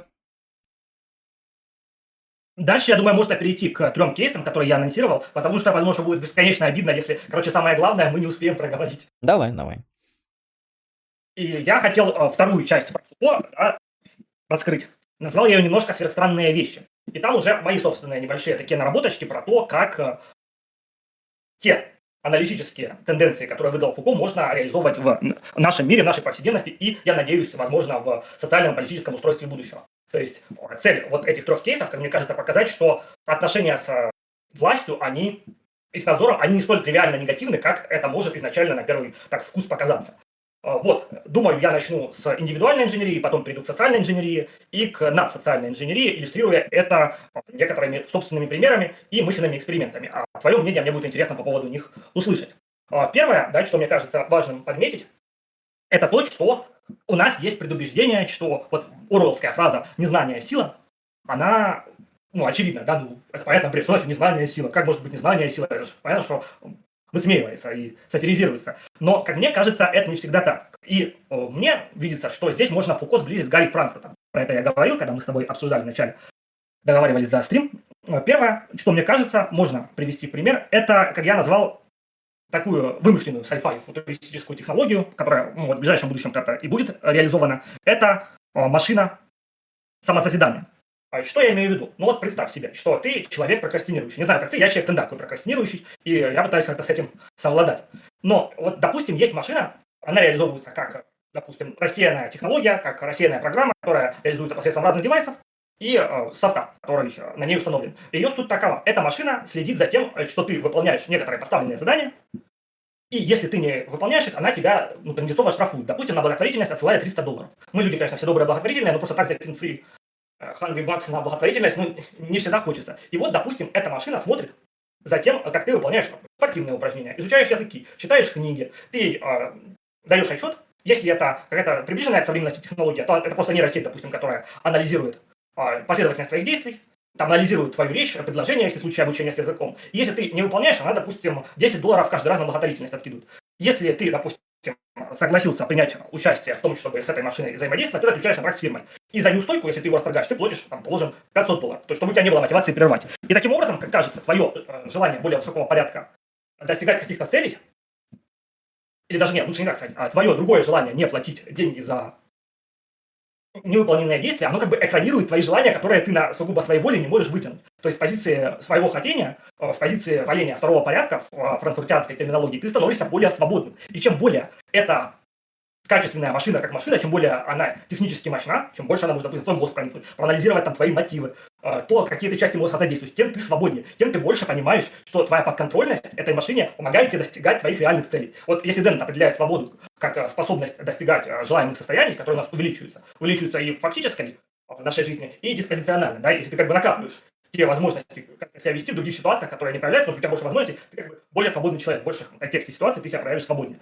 И получается, что если ты хочешь стать более самостоятельной личностью, а, подконтрольность тебя этой машине, она увеличивает твою свободу. Чем это более страшная, жесткая, тотально контролирующая твоя, твою свободу машина, тем больше ты реально достигаешь своих собственных целей. Это немного парадоксально. И эта машина, она в конце концов может даже отключиться, ты можешь забыть то, что она есть. Она будет сломаться и не работать. Но ты знаешь, что как бы, тебя спишут деньги, будешь вкалывать, как папа Карлос, чтобы вот достичь некоторых целей. Хотя, конечно, может там технологическое выгорание и так далее, но это такой вот набросок, чтобы проиллюстрировать а, то, что все-таки наша свобода – это вещь более странная. И она как уменьшается, умножается, да, как в песне Цоя Короленко. Очень интересный мысленный эксперимент с такой крутой архитектурой, я думаю, вполне... Ну, есть же там современные там исследования в IT, как он называется, геймификация, что-то такое. Вот Мгм. это, мне кажется, оно рано или поздно к этому приведет, потому что сейчас уже там фитнес-трекеры тебе там начинают э, а, пока не побежишь или не начнешь делать упражнения, они будут это жужжать, не останавливаться. А чтобы они не раздражали тебя, ты должен, ну, либо ты их должен в какой-то кладовке закрыть, чтобы они не жужжали, либо пошел на пробежку. Просто если фигура будет автоматически с тебя деньги списывать, то тогда... Ну да, деньги это вообще отличный вариант. Да, тут уже кто подпишется. А, на самом деле, знаешь, что интересно? Вот опять же, мы в прошлые предложения говорили про теологию, и тут мне, ну, опять же, пришла метафора монашеской жизни, а, и вот августиновские вообще размышления о свободе воли. То есть Августина вообще обычно в либертарианцы записывают, да, там, а, метафизически, но здесь, мне кажется, вот он своим анализом свободы воли очень к этому хорошо подходит. То есть он сначала утверждает, что мы из-за состояния первородного греха а, мы не можем обуздать ну, собственные телесные там а, мотивы, которые ведут нас в целом а, к погибели из-за того, что они вот опорочились первородным грехом. К сожалению, это так. Но а, есть Бог, который нам помогает, который оказывает нам благодать, и мы как бы можем в себе с определенными практиками, настроениями, договорами, да, заключать завет с Богом, который начнет нам сопортить, который будет вот выступать теми самыми второпорядковыми желаниями для того, чтобы достигать постепенного спасения. Потому что вот можно сказать, что вот это вот бренное тело, которое после первородного греха у нас существует, это первопорядковые желания, и все они вот такие рандомные, хаотичные, не свободные, они просто есть. А второпорядковые возникают, когда мы обращаемся к Богу, который начинает это нам контролировать. То есть он позволяет нам воздерживаться, осуществлять э, какую-то свободную жизнь. И вот по Августину, на самом деле, свобода а, ну, мы же привыкли, что свобода — это какие-то альтернативные выборы. У Августина этот альтернативный выбор, он как бы в кавычках альтернативный. Ты либо с Богом, либо нет, и нет да, это, это проигрышный вариант. Да, потому что если ты не с Богом, то ты как бы автоматически проигрываешь, это на самом деле не выбор между двумя альтернативами, где обе нормальные, и ты как-то выбираешь, а выбор между правильным и неправильным, и вот очевидно, кто неправильно выбрал, там тому, того помянем. И вот мне кажется, да, здесь метафорически, вот экстраполируя твой мысленный эксперимент, можем сказать, что вот эта вот машина это тот самый бог, который дает нам благодать. То есть он же фактически, да, начинает, ну, предположим, он есть, начинает на нас воздействовать и позволяет нам вот устанавливать второпорядковые желания, которые будут контролировать наши а, телесные вот эти рандомные кошмарные это мотивы. Да, я думаю, это очень вот похоже на средневековые такие вот тоже размышления о свободе воли, и они довольно хорошо совпадают. А, ну, теперь, да, вопрос, на самом деле, является ли человек... Оно да, это вопрос такой, а вот человек, который подключился к этой вот машине, да, заключил договор с компанией, это машина антипрокрастинации, машина саморазвития, он на самом деле свободно поступил? Ну, в принципе, мы тоже самое можем спросить у монаха. Который... да. Да, по Франкфурту, да. И в целом, я думаю, ну, есть тут некоторая доля правды, а, что контроль действительно может, э, ну, выводить нас на свободу. И все мы понимаем, что... Ну, можно просто вести а, такой контроль тоже второго порядка, метаконтроль. Контроль над контролем и над нет подконтрольностью, над распределением степени подконтрольности и контроля между собой. И вот к этому, мне кажется, и призывает Фуко уже в поздней работе «Забота о себе». И, кстати, про теологический а, разрез, это, конечно, не совсем а, в тему, но ты упомянул, не ты не в тему упомянул, я не в тему упомянул, а ты так раз в тему. Мне всегда казалось, что а, почему вот я не могу быть теистом, я много почему не могу быть классическим теистом, я считаю, что Бог это абстрактный объект, идея Бога конкретного объекта это святотатство и кощунство, но да ладно. Почему, мне кажется, вот идея про адамовский миф дико странной и этически спорной фиговиной, ведь в этом мифе Бог фактически легитимирует сопутствующие последствия. Он легитимирует концепцию детей врагов народов и сопутствующие последствия. То есть даже когда говорят, что ну, Бог, конечно, не морально воздает детям постадамовским за конкретно за их действия, он их не наказывает, хотя они как бы фатализированы к вечной гиене огненной или к небытию, ну, уже неважно к чему, но за то, что сделали их родители. Конечно, можно сказать, что это типа катастрофы, да, они, конечно, буквально не отвечают, но люди как бы шиты в такую э, человеческую метафизическую многоножку ответственности. И если не в моральном смысле, то в смысле сопутствующих последствий. Это как, э, как бы, ну, вот люди, в которых, я не знаю, кто-то отпускает ракеты, и умирают дети, да, и, ну, у нас же не было цели никого убить, просто, ну, так работает механизм э, этого устройства, так работает механизм этого мира. Ну, печально, конечно, что невинные люди теперь обречены идти не за свои поступки в ад. И Бог, как некоторый предел морального совершенства, он нам не позволяет критиковать эту идею, мне кажется, потому что это ее критикуешь, ты критикуешь как бы решение Всевышнего. А это как бы харам. Вот. И ну, для меня это релевантным доводом в пользу того, что... Релевантным моральным доводом в пользу того, что этический агент должен как минимум с подозрением относиться к тому, что это благотворное деяние, как минимум креация мира на тех условиях, на которых он был создан. Да, почему нельзя было создать, не знаю, Эдем, где люди бы если нам уже важна Евгеника в целом, да, отбор людей по поведенческим качествам вверх-вниз, почему нельзя было, допустим, э, тестить людей в Эдеме, э, тех, кто пошел в мир, чтобы они были бесплодными, чтобы других не отравляли э, вот этими последствиями, и для них послать спасителя, да, и они, допустим, вот, если решили поступать уже добросовестно и принимать его учения, обратно возвращались вверх. А те, кто прошел, это как бы краш-тестинг на это, на верность, тот и хай остается. Почему все не в равной как бы, темпорологической перспективе находятся? Почему у Адама и Ева есть такая темпоральная привилегия? Это подумать. Это think about Ну вот в 20 веке Джон Лесли Маки, такой вообще метаэтический философ, он еще и философию... Очень чувак, у которого есть очень клевая каузальная концепция. INUS, у Маки? называется. Да, по-моему, у него. Вот про каузальность не, это, не это слышал. который придумал еще теорию ошибок или теорию... Да, да, оно, теория ошибок. Угу. Вот у него, он еще помимо метаэтики и теории ошибок, он там сделал вклад вот в реактуализацию дебатов по вопросам вот эм, а, зла и свободы воли, на, на что Плантинга отвечал. И вот он, собственно, задавал такие вопросы. Ну, там классический ответ, то есть почему Бог допустил грехопадение? Потому что Бог дал людям свободу воли, и люди самостоятельно выбрали, исходя из собственной свободы, вот грехопадение. Поэтому вот так вот. Ну, на что он задает вопрос, почему, вот смотрите, Почему Бог не мог создать таких агентов, которые могут одновременно оставаться свободными и никогда ни в одном возможном мире не выбирать грехопадения? А потому что, ну вот, э, Бог же, он является всеблагим, и при этом он не может э, совершить зло, потому что это бы противоречило его атрибутам всеблагости. При этом это не является для него ограничивающим фактором, то есть он от этого не свободным не становится.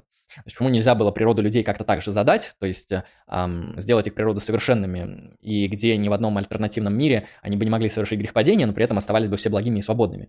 И тут получается у нас либо а, как бы Бог не допускает для себя альтернативные возможности в силу своей природы, а, ну потому что вот если он все благой, значит у него нет альтернативной возможности совершить зло. А, либо людей создают так, что они как бы для них свобода это альтернативные возможности, тогда у нас, ну, как бы вилка, либо Бог не свободен, а люди свободны, либо э, люди не свободны, потому что из-за альтернативы они могут впасть во зло, либо у нас как бы два разных критерия свободы воли для Бога и для человека. Ну, тоже такой тоже проблематичный спор, насколько альтернативные возможности вообще нужны для этого всего. А, так что да. А, ну, про машину интересно, да, это такой хороший мысленный эксперимент, тебе я надо еще как-то его назвать. Угу но просто я думаю, что формат стрима ну, не благоволит. Поэтому нужно отдельно описывать дискуссию, потому что уйдем в очень длинное обсуждение. Конечно, я как бы великом соблазном, как минимум в пяти аспектах высказаться по этому вопросу, но я от этого соблазна себя сдерживаю. Угу. Как Хорошо. тот монах, обуздывая свою волю. Как тот человек, который подписался на машину антипрокрастинации. Да, да, да. Какой второй кейс, который ты хотел поднять? А, второй кейс, классно, что ты прям читаешь мои мысли. Ты упомянул монашество, и я вот хотел поразмышлять про чиновничество по модели монашества. То есть э, про такое черночиновничество, если можно сказать, про политику как аскезу. То есть э, вот паноптикум, да, как надзорная система, она кажется чем-то совершенно недопустимым. Мы исходим из этой интуиции, что это что-то страшное. Также мы исходим из интуиции, что каждый человек имеет право на личную приватную жизнь. И это тоже незыблемая интуиция. Но мне кажется, это размышление, оно зиждется на не совсем корректном представлении о справедливости. Я сейчас буду говорить дико контринтуитивные вещи, но Благо, у нас нет зрителей, чтобы меня засрать в чате на данный момент, но это в комментариях делают. Но, короче, попытаюсь изложить позицию, апеллируя к разделению Аристотеля на арифметическую и геометрическую справедливость. У Аристотеля было такое хорошее разделение. То есть, исходя из моей правовой позиции, следует, что права людей – это взаимовзятые обязанности. Правовое равенство достигается, когда права и обязанности взяты равномерно, симметрично в отношении друг друга, но может быть и как бы, правовая асимметрия, когда кто-то берет меньше, кто-то берет больше. И, в общем, случается так, что кто-то более привилегирован в нашем обществе. Общество может быть и таково, и таково. Но если мы задумаемся над тем, а, кто такой чиновник, да, кто такой, ну, любой политикан, человек, который применен властью, это человек, с моей точки зрения, который имеет больше прав, чем другие люди. У этого человека, положим, есть право на то, чтобы задавать, картографировать там, границы нашего приватного или границы нашего публичного. Он может назначить закон, а, где люди будут обязаны там не выезжать, э, где-то сосредоточиться, идти умирать за что-то, отдавать свои деньги. То есть это человек, который устанавливает по тем правилам, а, по которым нам, те правила, по которым нам надлежит жить. Он устанавливает границы допустимого, запретного и надлежащего. У него есть особое это право. У нас таких прав, как кажется, нет. Из того, что у него есть особые права задавать наше поведение, и мы, как народ, да, как некоторое политическое сообщество, берем э, обязательство следовать этому его праву, то есть не бунтуя, не саботируя, не свергая правительство, мы как бы через свое обязательство подтверждаем его это право, которое, конечно, правом не называется. И э, это, в общем-то, не столь важно, что как называется, потому что я вот заметил, тоже мое небольшое наблюдение, а люди не совсем корректно понимают, чем права отличаются от обязанности. Право и обязанность, они отличаются между собой, с моей точки зрения, как мне кажется, э, тем, что право предполагает возможность от чего-то отказаться. Обязанность такой функции не предполагает. Право – это всегда некоторая делиберативная вещь, где ты можешь подумать и выбрать. Вот когда говорят, допустим, про суицид, да, если у человека право на смерть, это некорректная формулировка. Если у человека нет как бы права на смерть, у человека нет права на жизнь, потому что у него есть обязанность к жизни. Если ты от жизни не можешь отказаться, мы, конечно, рассуждаем, э, на будущее говорю, но если у человека нет возможности отказаться от э, жизни, он обязан к жизни. Это не право на смерть. Право, так называемое, на смерть – это аспект права на жизнь. и без э, возможности выбрать не жизнь, у тебя нет права на жизнь, у тебя есть обязанность к жизни. Так же самое и с образованием, когда что дети имеют право на образование. Нет, то есть у человека нет возможности отказаться от э, того, чтобы образовываться. Это обязанность к образованию. Но на уровне словоупотребления, такая большая герменевтика подозрения, мы это называем правами, правами. Хотя, ну, это, с моей точки зрения, некорректное словоупотребление. Поэтому здесь все не так однозначно. И к чему я веду? Для того, чтобы выровнять ту правовую асимметрию обязательств прав, мне кажется, чиновника совершенно справедливо требовать каких-то незаурядных требований. И я могу их перечислить, твоего позволения. Допустим, э, у чиновника должна быть э, в некотором аспекте деприватизирована его жизнь. Ему нужно э, запретить иметь подарки, допустим, свыше тысячи долларов. Ему нужно транспарентизировать все его транзакции. То есть чиновник обязан отчитываться про все свои поступления. Это как минимум. Ну и в идеале, конечно, чиновник должен быть идеальным паноптическим объектом надзора. Вот в Бангладеше, по-моему, для полицейских приняли закон про то, что они обязаны всегда ходить с GoPro и смотреть, как они задерживают. Чиновник, мне кажется, он тоже в реальном обществе обязан идти на многие ограничения. Там, не иметь э, период чиновничества детей не заводить, а не принимать подарки свыше определенной суммы. Потому что, ну, знаю я вот, вот этот кейс про то, что ну, человеку можно подарить э, какое-то произведение искусства, которое потом возрастет в цене, да, какой-то, я не знаю, Аналио Ассасини придумал произведение «Антология очка». И теперь, э, ну, все, горизонты стали желать лучшего. Потом он перепродал, потому что современное искусство – это такая хитрая декриминализация взятки. Это не моя авторская мысль, по-моему, у кого-то еще это, но я не помню у кого. И с моей точки зрения, в идеале чиновник должен быть аскетом, он должен быть черным чиновником. Он должен отчитываться о всех своих поступлениях, он должен а, позволять нам видеть свою личную жизнь. Конечно, сразу мне может а, ну, прилететь контраргумент, аргументум от дефикациум и аргументум от копуляциум, да? А как люди, извините, будут сношаться и срать? А кто же это одновременно любит делать? Это вообще конфуз. Ну, что делать? Во-первых, можно блюрить. Да? Если человек полностью паноптицирован, это можно заблюривать. Во-вторых, можно закусить пулю и сказать, что ну, это разновидность такого этичного порно, как побочного продукта этого надзора. Ну, ничего не поделать. Придется принять.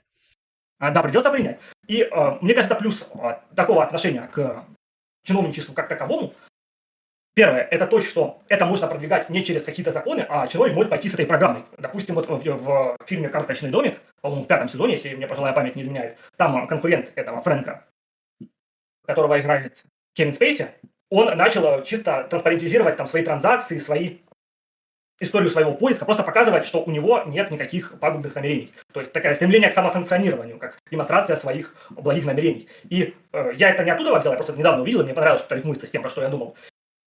И мне кажется, это весьма справедливо, это достижимо через просто программу, с которой ты можешь идти, и не должно быть никакой особой проблемы, потому что ну, у человека реально больше, совершенно больше прав, чем у нас. Почему у него не должно быть больше обязанностей? Это человек публичный, значит, его личная жизнь, она тоже должна быть частью публичного. И это услуга чиновничеству и политике, потому что политика это дело, с моей точки зрения, очень загрязненное, но не грязное. Политик в идеале это человек, который должен ну, вызывать восхищение. Мы должны восхищаться. Он должен быть жертвенным ради всех. И если ты кому-то ляпнешь, да, что политик это такая благородная профессия, как пожарный, как медик, как военный, конечно, в тебя плюнут и у виска прокрутят. Но, в принципе, нет ничего такого, чтобы нам в будущем препятствовало сделать политику действительно чем-то благородным, жертвенным, аскезным. И э, надзор такой паноптический, мне кажется, это один из путей облагораживания великой профессии, которая пока еще таковым стала.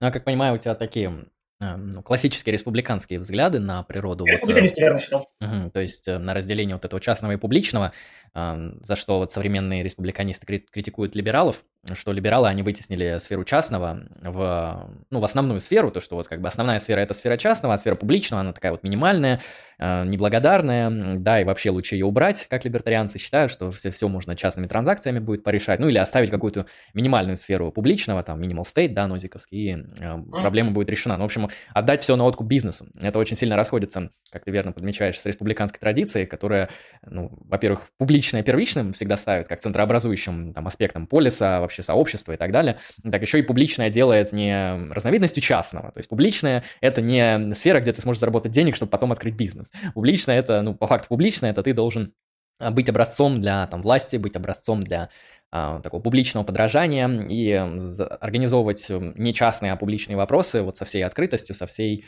этой глубиной погружения, то есть действительно жертвенная такая работа, это идеал республиканской мысли, римской, наверное, в основном, да, который, ну, сейчас действительно вот в плане там интуиции, в плане там какой-то даже реальной практики, ну, на мой взгляд, конечно, недостижим, к сожалению, а, то есть, э, ну, возможно, это будет каким-то таким, знаешь, идти со стороны бизнеса, потому что бизнес тот самый частный, он будет ощущать, что ему не хватает вот этой вот глубины публичного, и будет все уходить в публичное, в публичное. И со стороны стримеров. Ну или так, да, если повезет. Да, потому что даже сейчас вот некоторые такие вот серьезные корпорации, серьезные там бизнесмены, ну, они вот как бы лезут в личную сферу, то есть там в эко-повестку, во всякие такие вот, в благотворительность и так далее. То есть видно, что у них есть эта потребность быть публичными лицами, как бы еще пару механизмов подкрутить и создать это в качестве отдельной должности будет уже неплохо. А так, да, я во многом соглашусь, но я бы, наверное, оспорил вот эту радикализацию, то, что чиновник всегда должен быть под камерой. Я бы сказал так, чиновник – это же работа, это профессия. А, и... С моей точки зрения, это призвание, это как монах, или это как жрец. Для меня чиновник – это скорее как жрец. Монах, Некоторые люди себе отрезали гениталии, когда служили в там, храмовых сооружениях при богине, а человек да. не может, извините, на период чиновничества что-то потерпеть. Я просто за то, чтобы чиновничество стало чем-то великим.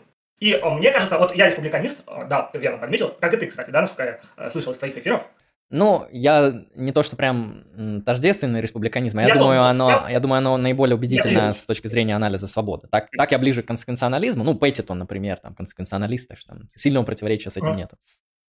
Угу. Но я, кстати, еще с республиканистами не согласен в том, что они проводят какую-то вообще дихотомию между публичным и личным. С моей точки зрения, это разница количественная, а не качественная. Потому что вот когда, положим, говорят, как можно лезть в постель к человеку, да, это его личная жизнь. Ну, блин, фраза «обманул жену, обманет страну» ну, должна произноситься без иронии. Если человек не верен я, к самому близкому своему человеку, да, перед которым у него есть обязательства, может, может взять его и обмануть. Какого хрена мне ожидать, что он в отношении меня, какого-то рандомича, которого он вообще не знает, будет соблюдать э, обязательства? По-моему, это лакмус человеческой честности. Если он обманывает самых близких людей, э, не близких, он обманет и подавно. И э, с другой стороны, еще, мне кажется, важно то, что э, у нас есть такой либеральный миф про то, что твоя свобода заканчивается там, где начинается моя, и наоборот. Но это тоже не столь тривиальное отношение, потому что вот политик, да, который, допустим, ведет какую-то личную жизнь, для его избирателей предлогом может стать, чтобы за него не голосовать, если он делает нечто из того, что он, допустим, скрывает. Если бы они про это знали, им за него не проголосовали. То есть их э, добровольность коммуникации с ним, добровольность в плане отдачи за него голосов зависит от того, что они могут знать. Поэтому наше приватное – это пространство э, подлости, преступности и пространство недобровольности. Потому что, ну, фактически, как я часто говорю, даже выборную процедуру можно описать как вылуживание голосов посредством мошенничества. Если ты нечто скрываешь, что могло бы стать предлогом для того, чтобы за тебя не голосовать, ты фактически получаешь согласие э, на тех условиях, на которых люди не были бы согласны отдавать за тебя голос.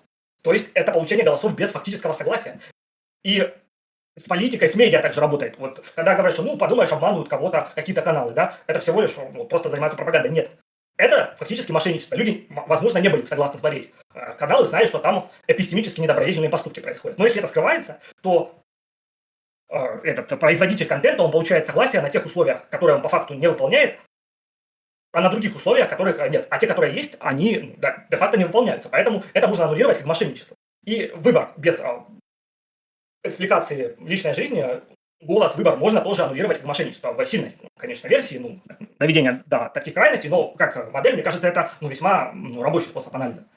Поэтому ваше личное – это предлог и повод для того, чтобы за вас голосовать на тех условиях, на которых люди действительно за вас согласны голосовать, и не отзывать вас. Угу. Вот.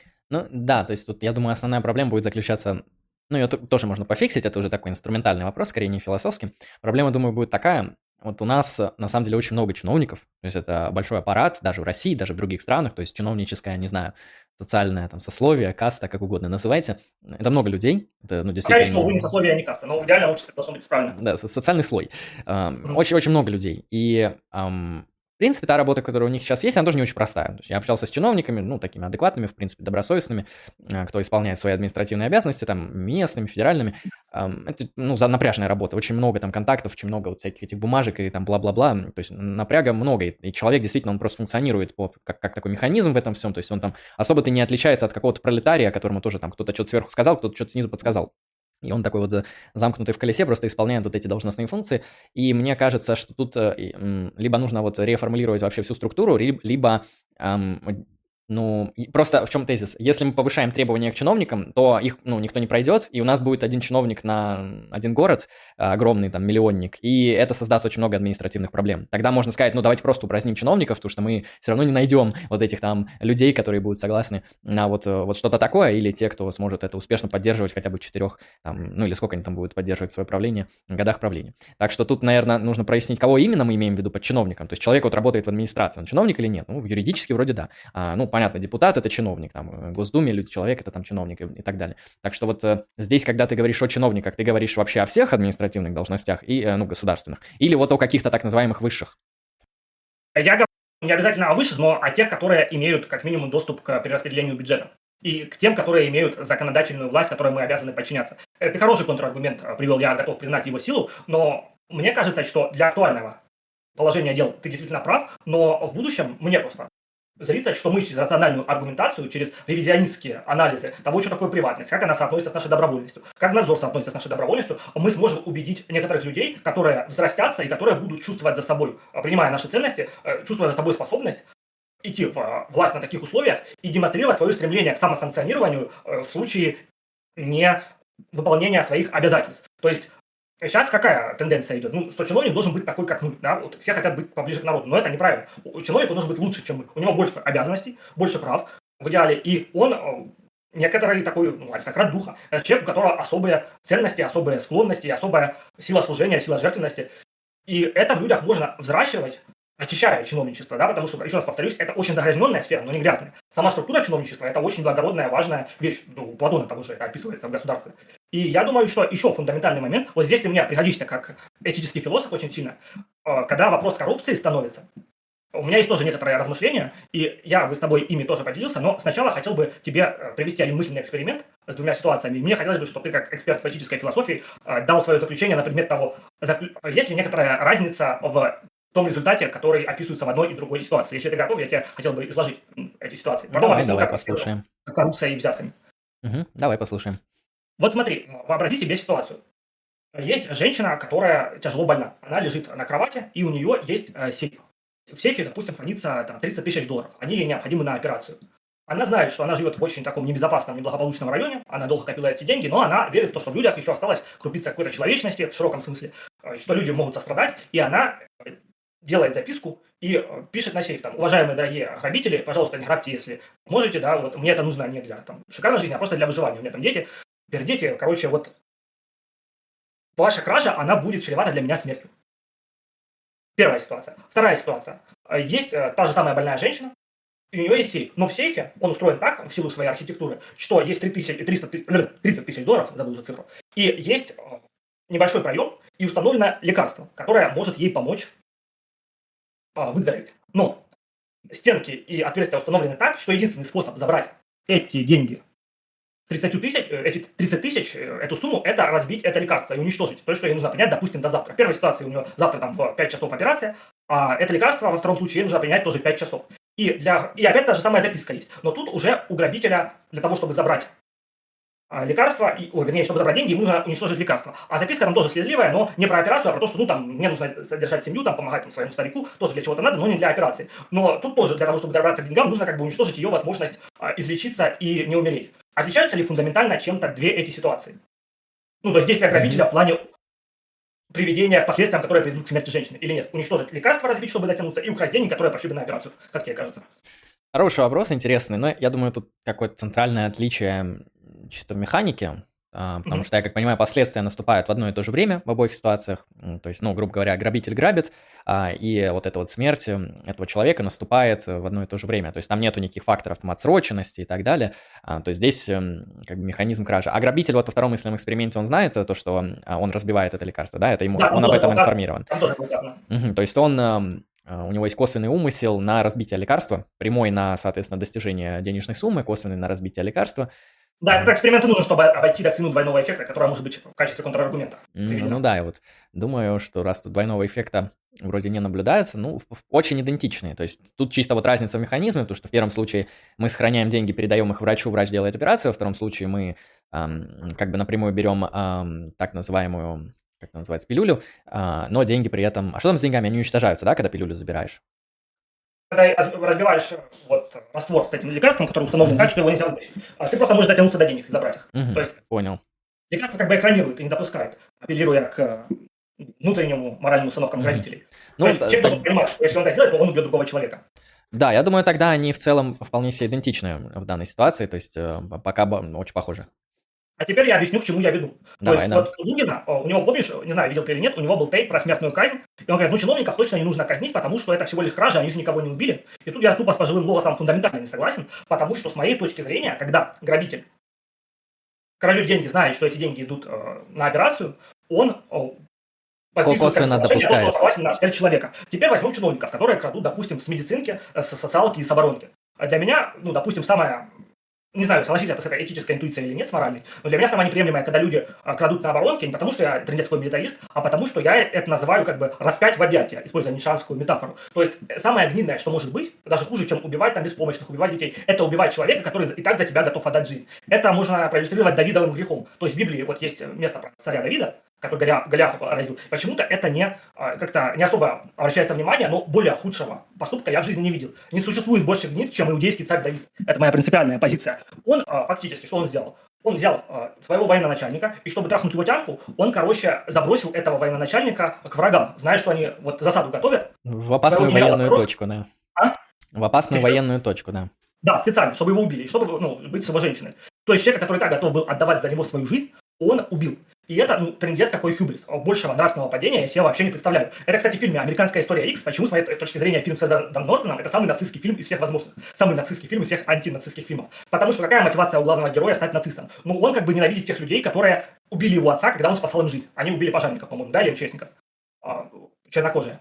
И а, он после этого становится нацистом. А в какой ситуации он становится антинацистом, антифашистом? Ну, когда его пустили по коловрату. Как бы, когда его в тюрячке это и понятно, что да.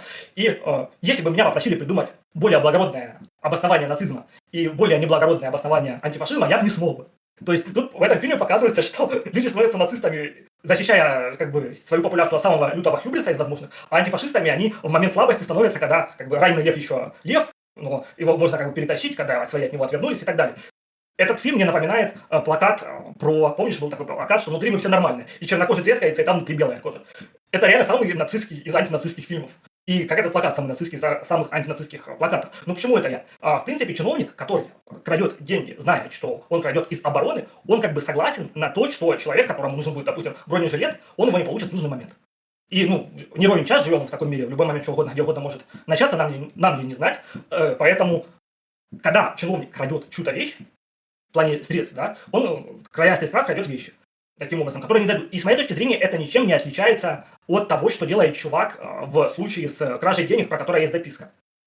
Вот. Mm-hmm. Ну а для того, чтобы для того, чтобы по признаку там, двойного эффекта не откинули, мне пришлось привести вот тот пример, чтобы ну, не сказать, что а нет, он просто украл, он никого не убивал. Если мы уже между этим знак равенства можем поставить, хоть в таком слабом смысле, то это равносильно убийству человека, который готов отдавать за тебя э, жизнь. И э, что я еще хотел по этому поводу сказать. Когда человек это совершает, он не знает, а, получится там что-то или нет в плане негативных последствий. То есть э, те факторы, которые могут повлечь гибель другого человека, они зависят не от него. То, что Нагель бы назвал удачей обстоятельств. То есть нападет кто-то, не нападет. Это уже зависит не от чиновника. И он всегда согласен как бы на любой из а, раскладов событий. Это то, что мой друг назвал, ну, твоя аргументация выглядит как непредумышленное покушение. Он хотел простевать мою позицию, говорю, а что, отличное определение, непредумышленное покушение. Даже если он не, не нанес реального вреда, он был готов на то, что он э, нанесет.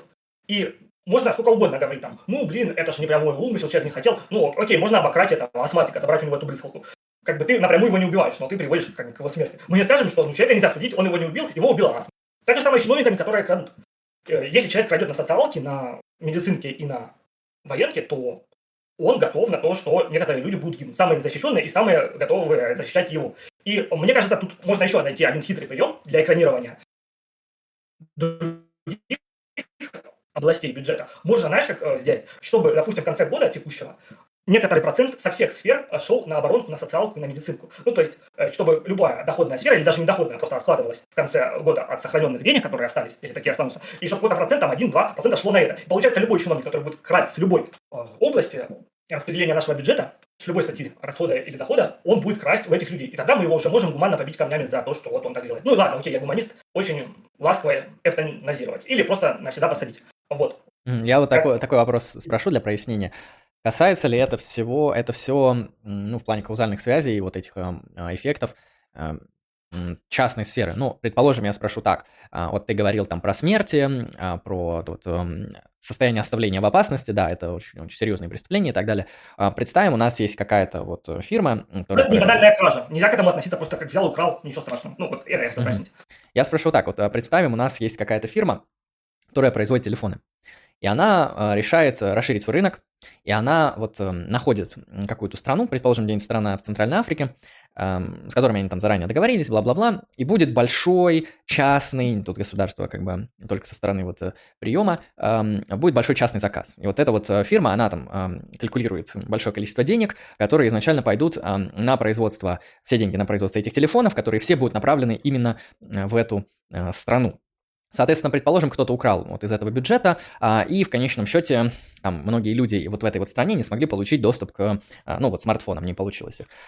Предположим, что в результате этого, что кто-то там не получил доступ к смартфонам, ну там произошла какая-то беда. Ну не знаю, там человек заблудился в лесу, а если бы у него был смартфон с GPS, а там очень-очень проблемные леса, он бы точно вышел и выжил. Можно ли сказать, что тот, кто крадет деньги из этого бюджета, он в конечном счете ответственен за того, кто заблудился без смартфона и умер в лесу?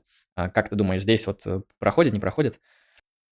Я думаю, здесь зависит от пары факторов. Первое – это ну, правдоподобность информирования, да, насколько человек реально в деталях может прописать для себя вероятные ситуации. Это первый момент. А второй момент – это должна быть осведомленность в том, чем является по факту действия в онтологическом статусе его поступка. Ну, то есть, с моей точки зрения, людей, которые не слышат наши дискуссии, с них нельзя так же само спрашивать. Я знаю, что в юриспруденции есть правило, ну, принцип, если угодно, незнание законов не освобождает от ответственности, с моей точки зрения освобождает, потому что, ну, мне тяжело понять, как можно судить человека, если человек всю жизнь это воспринимал просто как кражу, если он не философ, он не занимается концептуальным анализом, он не знает, как работают эти понятия, и человек, может, он про это узнает, схватится за голову и скажет, ну, ладно, кого я обману, кто там схватится? Ну, в идеальной ситуации. Человек мог бы хотя бы задуматься, да, ну, блин, а что я реально делаю? И если э, человек, про которого ты говоришь, он, э, допустим, слушал наш, наш стрим, и э, он э, знал о социальном факторе, о социальной роли этой технологии. Допустим, если ну, не заблудиться в лес, заблудиться в лес это, э, скажем так, что-то из ряда вон выходящее, а не систематическое.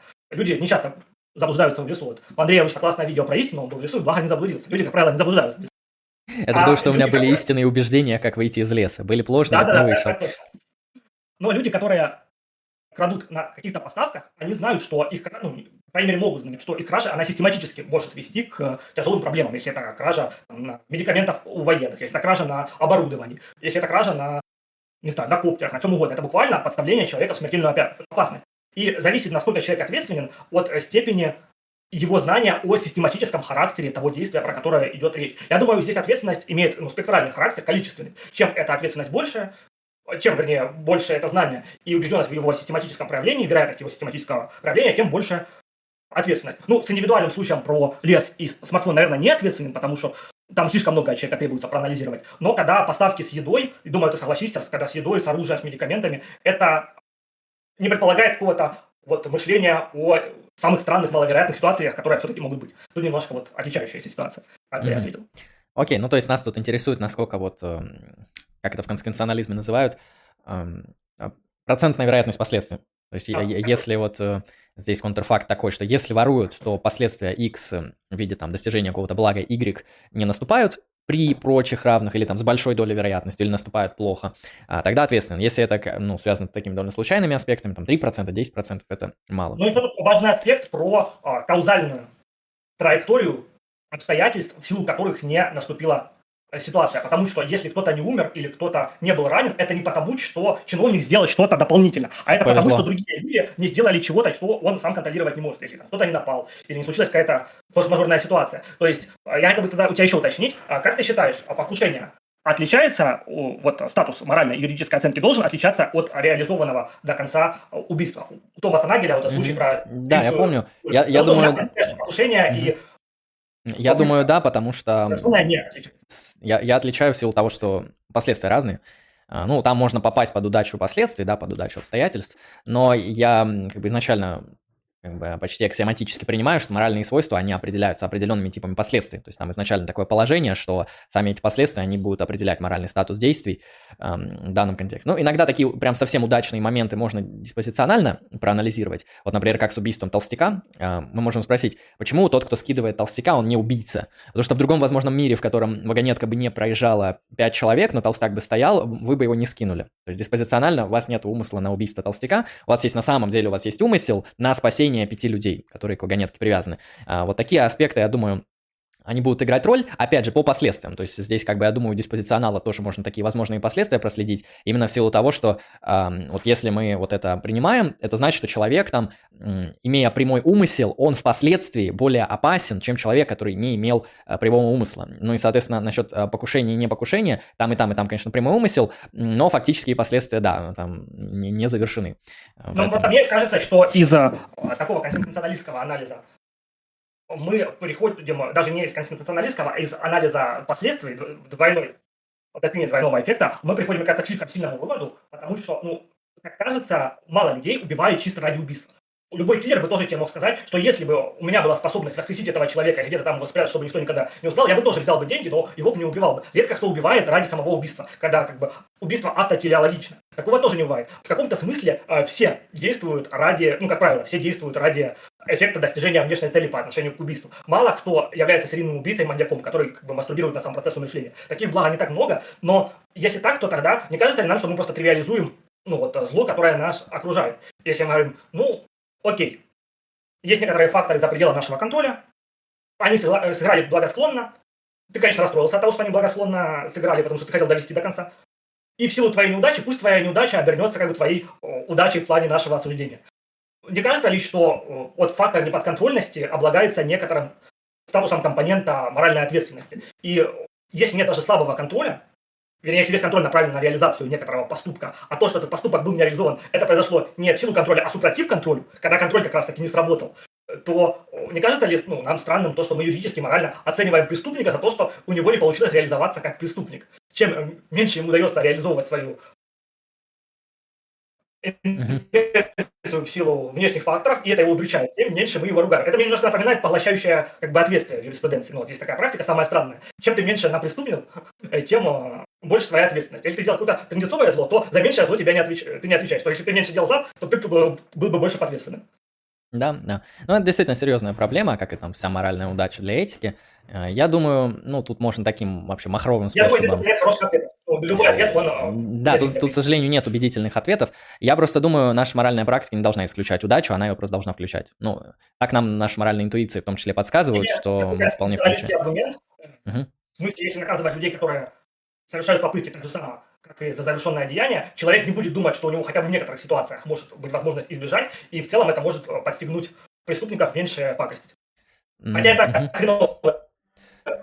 Нет, я так подумал, вряд ли я такого-то увидел. Ну да, там на самом деле... Ну, структурно он хорош, но Тут, тут такие аспекты важные, то, что а, я думаю, человек, который довел преступление до конца, человек, который был эм, прерван, ну, там, по каким-то обстоятельствам не смог довести, эм, это на самом деле немного, вот, э, люди действительно плюс-минус разного типа, потому что кто довел преступление до конца, он там может понимать э, свою виновность, э, там, свою, как бы, порочность своего действия, э, вот, и по-другому это осмыслять. Тот, кто не довел до конца, я думаю, он может как-то иначе вообще выглядеть. Ну, ну, в общем, это такой, да, на самом деле, мелкий анализ уже такой будет уходить в детали различного порядка, часть из которых просто может эмпирически эмпирически неверными оказаться. Но я думаю, да, то есть э, если мы просто будем давать людям за то, что они там успели притормозить на красный, не успели притормозить на красный один и тот же штраф, ну тогда мы будем как бы приравнивать человека, который все же смог э, как-то вот ну, не достигнуть, э, ну по, по внешним факторам эм, или по внутренним вредных последствий, да, то он будет тож, тождественен человеку, который все же достиг. И я все же думаю, тут ну, довольно очевидное разделение, что вот по последствиям мы можем вполне ориентироваться. Ну, кстати, про штрафы и, и тоже можно маленький момент добавить. Так, немножко увязли в этой теме, ну, в завершение тогда этой темы, и к третьей перейду. А, про штрафы Штраф, мне кажется, отличается тем, что люди, когда нарушают правила дорожного движения, у них нет какого-то сильного умысла, вот им продуманного. Но со штрафами я готов вот выдвинуть мысль, что самая глупая вещь, какая может быть помимо поглощающего наказания, это отсутствие прогрессивной шкалы штрафования, и когда есть фиксированный штраф. Потому что если есть имущественное неравенство, то фиксированный штраф превращается в разновидность дорогого удовольствия. Ну, то есть это просто нарушение закона, это услуга, которая государство как рыночный агент поставляет более богатым людям, как там, не знаю, ноговые шубы, черная икра. А мне, пожалуйста, там на 50 тысяч превышение скорости в 10 ситуациях оттянул менту и поехал. То есть, э, ну, штраф, он не исполняет своей роли наказания, предотвращения, он становится просто разновидностью элитарной услуги. Ну, да, к сожалению, да, он, он из наказания становится просто... Ну, потому что я, например, не могу сходить в самый дорогой ресторан Москвы. Это не наказание для меня. Это просто, ну, у меня нет такой возможности.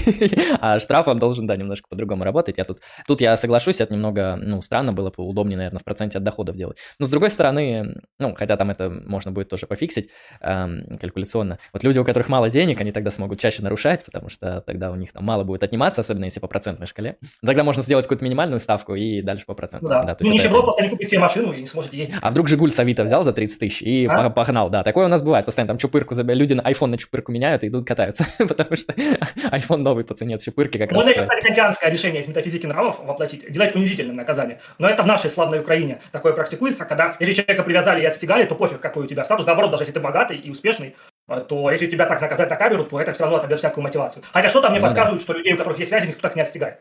Вероятнее всего, да. Так что да, что со штрафами интересно. Ну да, с моральной удачей тяжело, я согласен, тут почти любой ответ неправдоподобный. Ну, да. да, а так интересный, интересный кейс, очень такой Согласен. занимательный. Да. да, думаю, будем понемножку заканчивать, два часа мы ну, давай, поговорили. Давай третью, третью, а, третью, я, я думал, мы уже третью разобрали. Давай, да, третью, и будем закругляться. Блин, третья самая интересная, но мне кажется, на нее все равно меньше времени, чем на предыдущее потратим. Это да, потратим на третье, и я подытожу, и будем закругляться. Вопросов-то не будет, потому что в записи.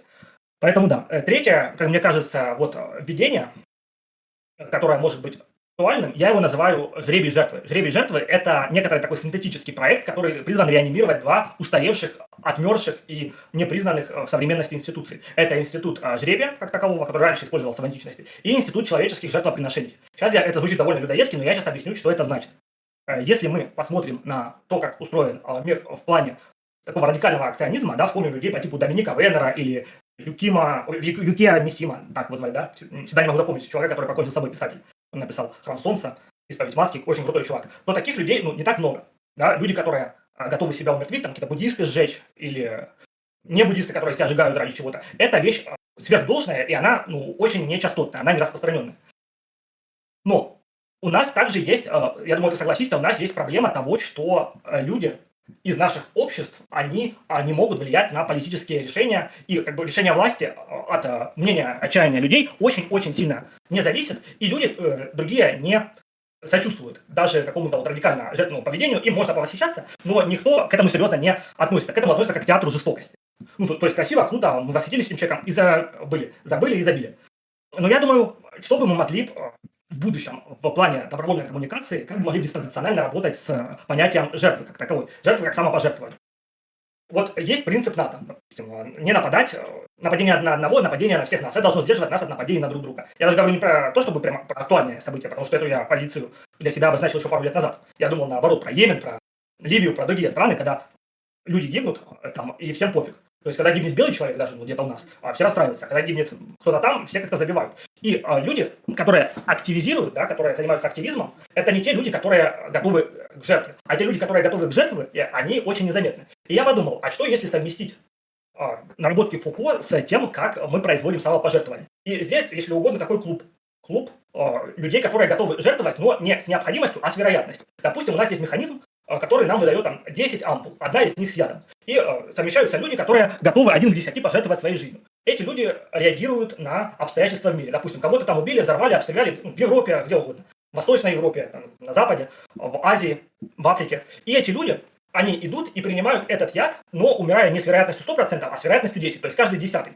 Это не так страшно, как покончить с собой ради чего-то вот единоразово, но это более эффективно, потому что это может сконсолидировать большее количество людей. Чем меньшая вероятность погибнуть кому-то конкретному от этого решения, тем больше в этот клуб людей может входить. То есть демонстрируя какую-то ну, минимальную героичность. То есть мы жертвуем эффектностью в пользу эффективности. И это можно организовать там, не знаю, можно как э, каждый выбирает из 10 и может умереть э, с необходимостью. Или, допустим, это распределяется, каждому по одной выдается, ну, как такая большая русская рулетка. И, э, как кажется, ну, мне мыслится, что если бы такие люди были, то, допустим, так можно было влиять на решение правительства. Потому что если правительство с кем-то торгует, заключает какие-то сделки, а мы считаем, что это неэтично, потому что эти деньги там идут на оружие, чтобы убивать каких-то людей, мы можем взять и сделать такую вот акцию, да, санкционировать. Погибнет каждый десятый. Э, то есть 9 из 10 не умрут. Но если наберется достаточное количество, то в разных регионах одной страны там погибнет 100 человек, допустим. И правительству уже как бы принимая решение о неэтичных экономических взаимодействиях или любых других сотрудничествах, это правительство должно как бы насрать на кровь своего населения. Не каких-то рандомчик, которые там, ну, хрен знает где, на континенте живут с Абэмой, а вот конкретно на своих людей. И люди могут как бы создавать такой красный купол. Красный купол из своей крови для э, того, чтобы защищать свои собственные интересы. И это должно очистить активизм э, как э, явление. Вот я предлагал очищение чиновничества, а активизм, он нуждается в еще большей очистке, чем чиновничество даже. Потому что что такое активист? Ну, активист, как правило, вот есть такая поговорка, активист хуже по слову, да, осуждаем. Активист – это человек, который ничего не создал, ничего не умеет. Он объединяется по признаку своей бездарности, ломает памятники Канту, который ему недоступен не в, освоении не даже в плане там, трансцендентальной аналитики или трансцендентальной эстетики, а даже на уровне метафизики нравов или критики практического разума. А на уровне есть, кантовской биографии, я бы сказал. А даже на уровне кантовской биографии. Тянут к своей низости. И что меня трендец как?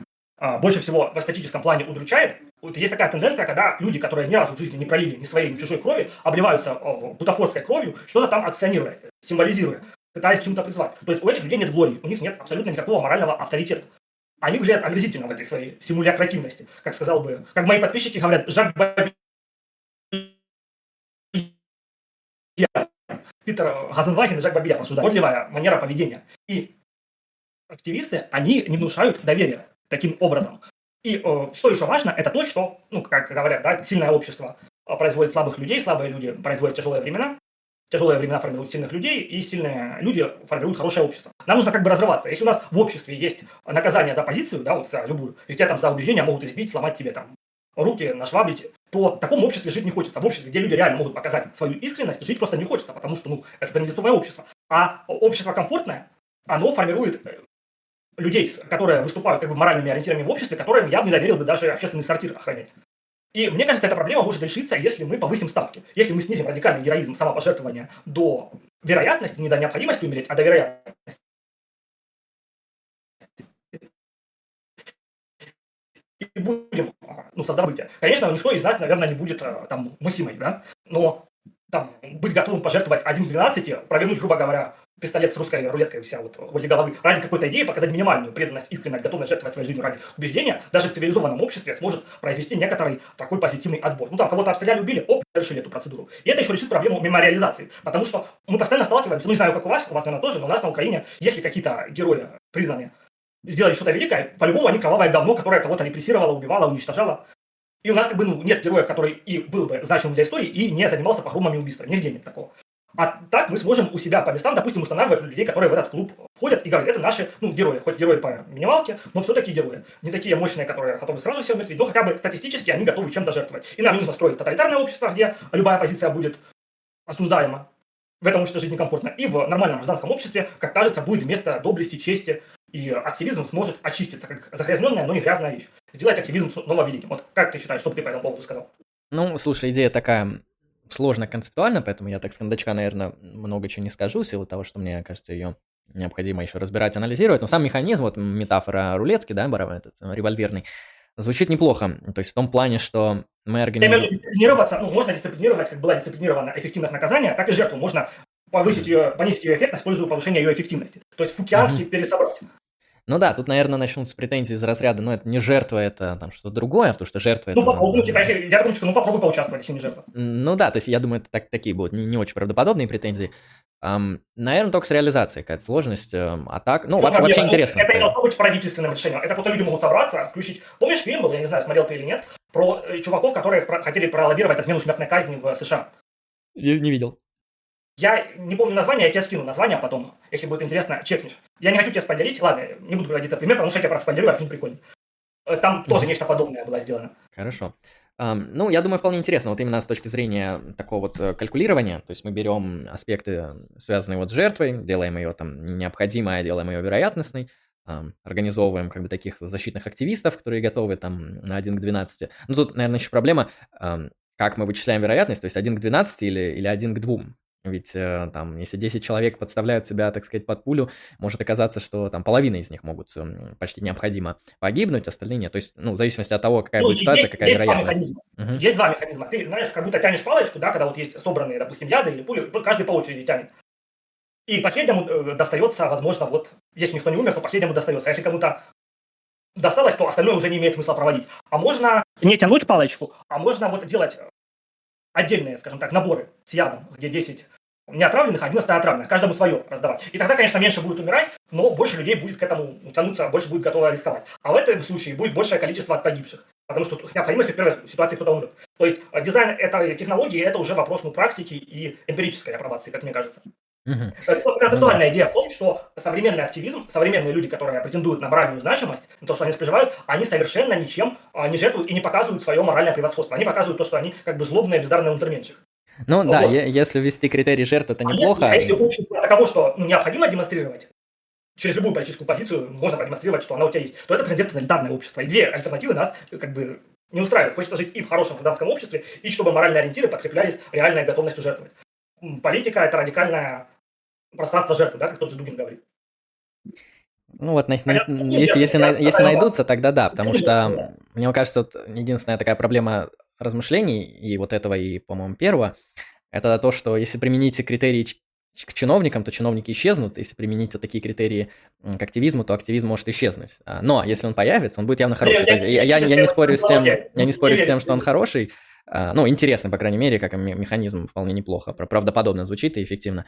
Единственное, что как бы он не исчез вообще, то есть иногда, знаешь, лучше иметь активистов там э, тупых, которые не знают биографию Канта, если они делают вот своим как бы присутствием, своей силой что-то в конечном счете хорошее, чем не иметь никаких активистов, что будет инертная сила. Ну, это уже отдельный вопрос, я социологией активизма не занимался. Я только там слышал, что там хотят Юма запретить, потому что он расист или что-то такое.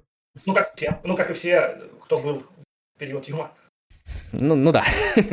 А тут вопрос не кого запретить, а что те, кто запрещающие, могут предложить. А если они не могут предложить ничего, кроме бутафорской краски, кетчупа на своих телах, которая призвана продемонстрировать, как мы не безразличны к чужой крови, то ну, это не те предложения, которые я хотел бы потреблять. Как ну вот, да. Начнем с малого, закончим великим. Неплохо. Да, интересно. Хорошо. А, можешь тогда сделать какое-то такое заключение по всему, что мы сегодня обговорили, по Фуко и не только, и будем а, закругляться. Ну, могу э, сказать, что если вам интересно узнать про Фуко, то читайте авторов, которые про него э, пишут Дин и Фрида Бекман, и Джеймс Миллер, и Дрейфус. Читайте и слушайте Хаустера Дмитрия, очень хороший специалист по континентальной философии. Читайте Каплуна Виктора, читайте Анну Гусинскую и Ирину, по-моему, Лысак ее зовут. Это про Фуко. Также, если вам конкретно интересны паноптик стадисы, да, вот синоптикумы, омниоптикумы, полиоптикумы, технооптикумы, то есть а то, про что говорю я, но только другие как бы примеры, другие концепции и так далее. Просто я хотел донести то, что вы не найдете на этом стриме, потому что то, что вы найдете без моего комментария, я вам могу дать, вы на это перейдете и зачекните. Из таких авторов э, читайте Матиесона, Баумана, Фукса и Юркенсона. То есть вбиваете любую из этих фамилий и э, пишите Фуко, и вам убивает их работы. Это несложно. Эти авторы в обилии существуют даже на русском языке. Потом всем советую обязательно читать э, работу «Забота о себе» Фуко. Думаю, с нее даже лучше всего заходить. Это первая работа, которая одна из поздних, но для вхождения в Фуко, чтобы у вас не создалось впечатление, что это какой-то поехавший анархист или наоборот дрочер на надзор, на страдания, чтобы у вас не сложилось приватного впечатления, почитайте его размышления «Забота о себе». И я думаю, вот вы поймете, что Фуко – это человек, который очень глубоко, очень чутко и очень с большим интересом думающий о том, как в мире, где все пронизано властью, устроить эту власть наиболее оптимальным и способствующим эвдемонии способом. Если власть невозможно победить, ее нужно возглавить. Возглавить внутри себя, внутри сообщества, внутри сообществ сообществ. И по Фуко самая, как мне показалась, большая проблема – это то, что властью над другими обладают те люди, которые не могут обладать властью даже над самими собой. То есть вот очень такой античный, можно сказать, вывод такой. Ну да, действительно, стоицизм тут прям очень да. круто. Марк Аврелий постоянно об этом пишет, что кто, кто, кто сам с собой не может управиться, тот э, хуже любого раба, потому что раб, он хотя бы может управиться с тем, что ему говорит господин, да, а тот, кто не может сам с собой управиться, тот, э, так сказать, вообще ни, ни на чем не властвует. Вот так вот. Um, да. да. Поэтому нам нужны объективные верифицируемые критерии, которые в идеале надо было квантифицировать, количественно разложить, и которые будут свидетельствовать про то, кто насколько может управляться собой и кто действительно на что готов идти ради общего блага. Думаю, за этим полития будущего. Надеюсь. Надеемся. Хорошо, многоуважаемые зрители, кто это посмотрел в записи, обязательно а, подписывайтесь, если вам было интересно, на канал Философистинг. А, ссылку вы найдете а, в описании, там много интересного контента. Там, я как понимаю, и лекционный материал, и стримовый материал, там и развлекательный, то есть там много всего такого. Точно. Угу. Что, что там есть?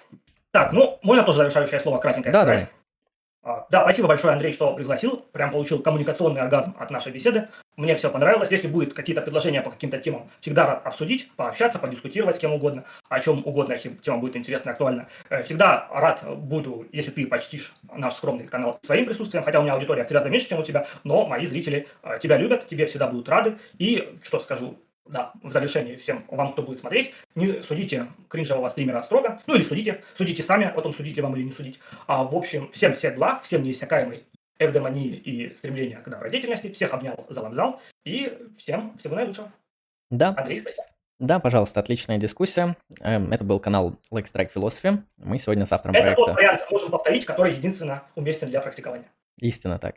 Сегодня мы поговорили о Фуко, дисциплинарной власти, политической философии, прикладной этике и других интересных аспектов. Всем вам прекрасного, хорошего настроения, удачи и пока. Честь имею.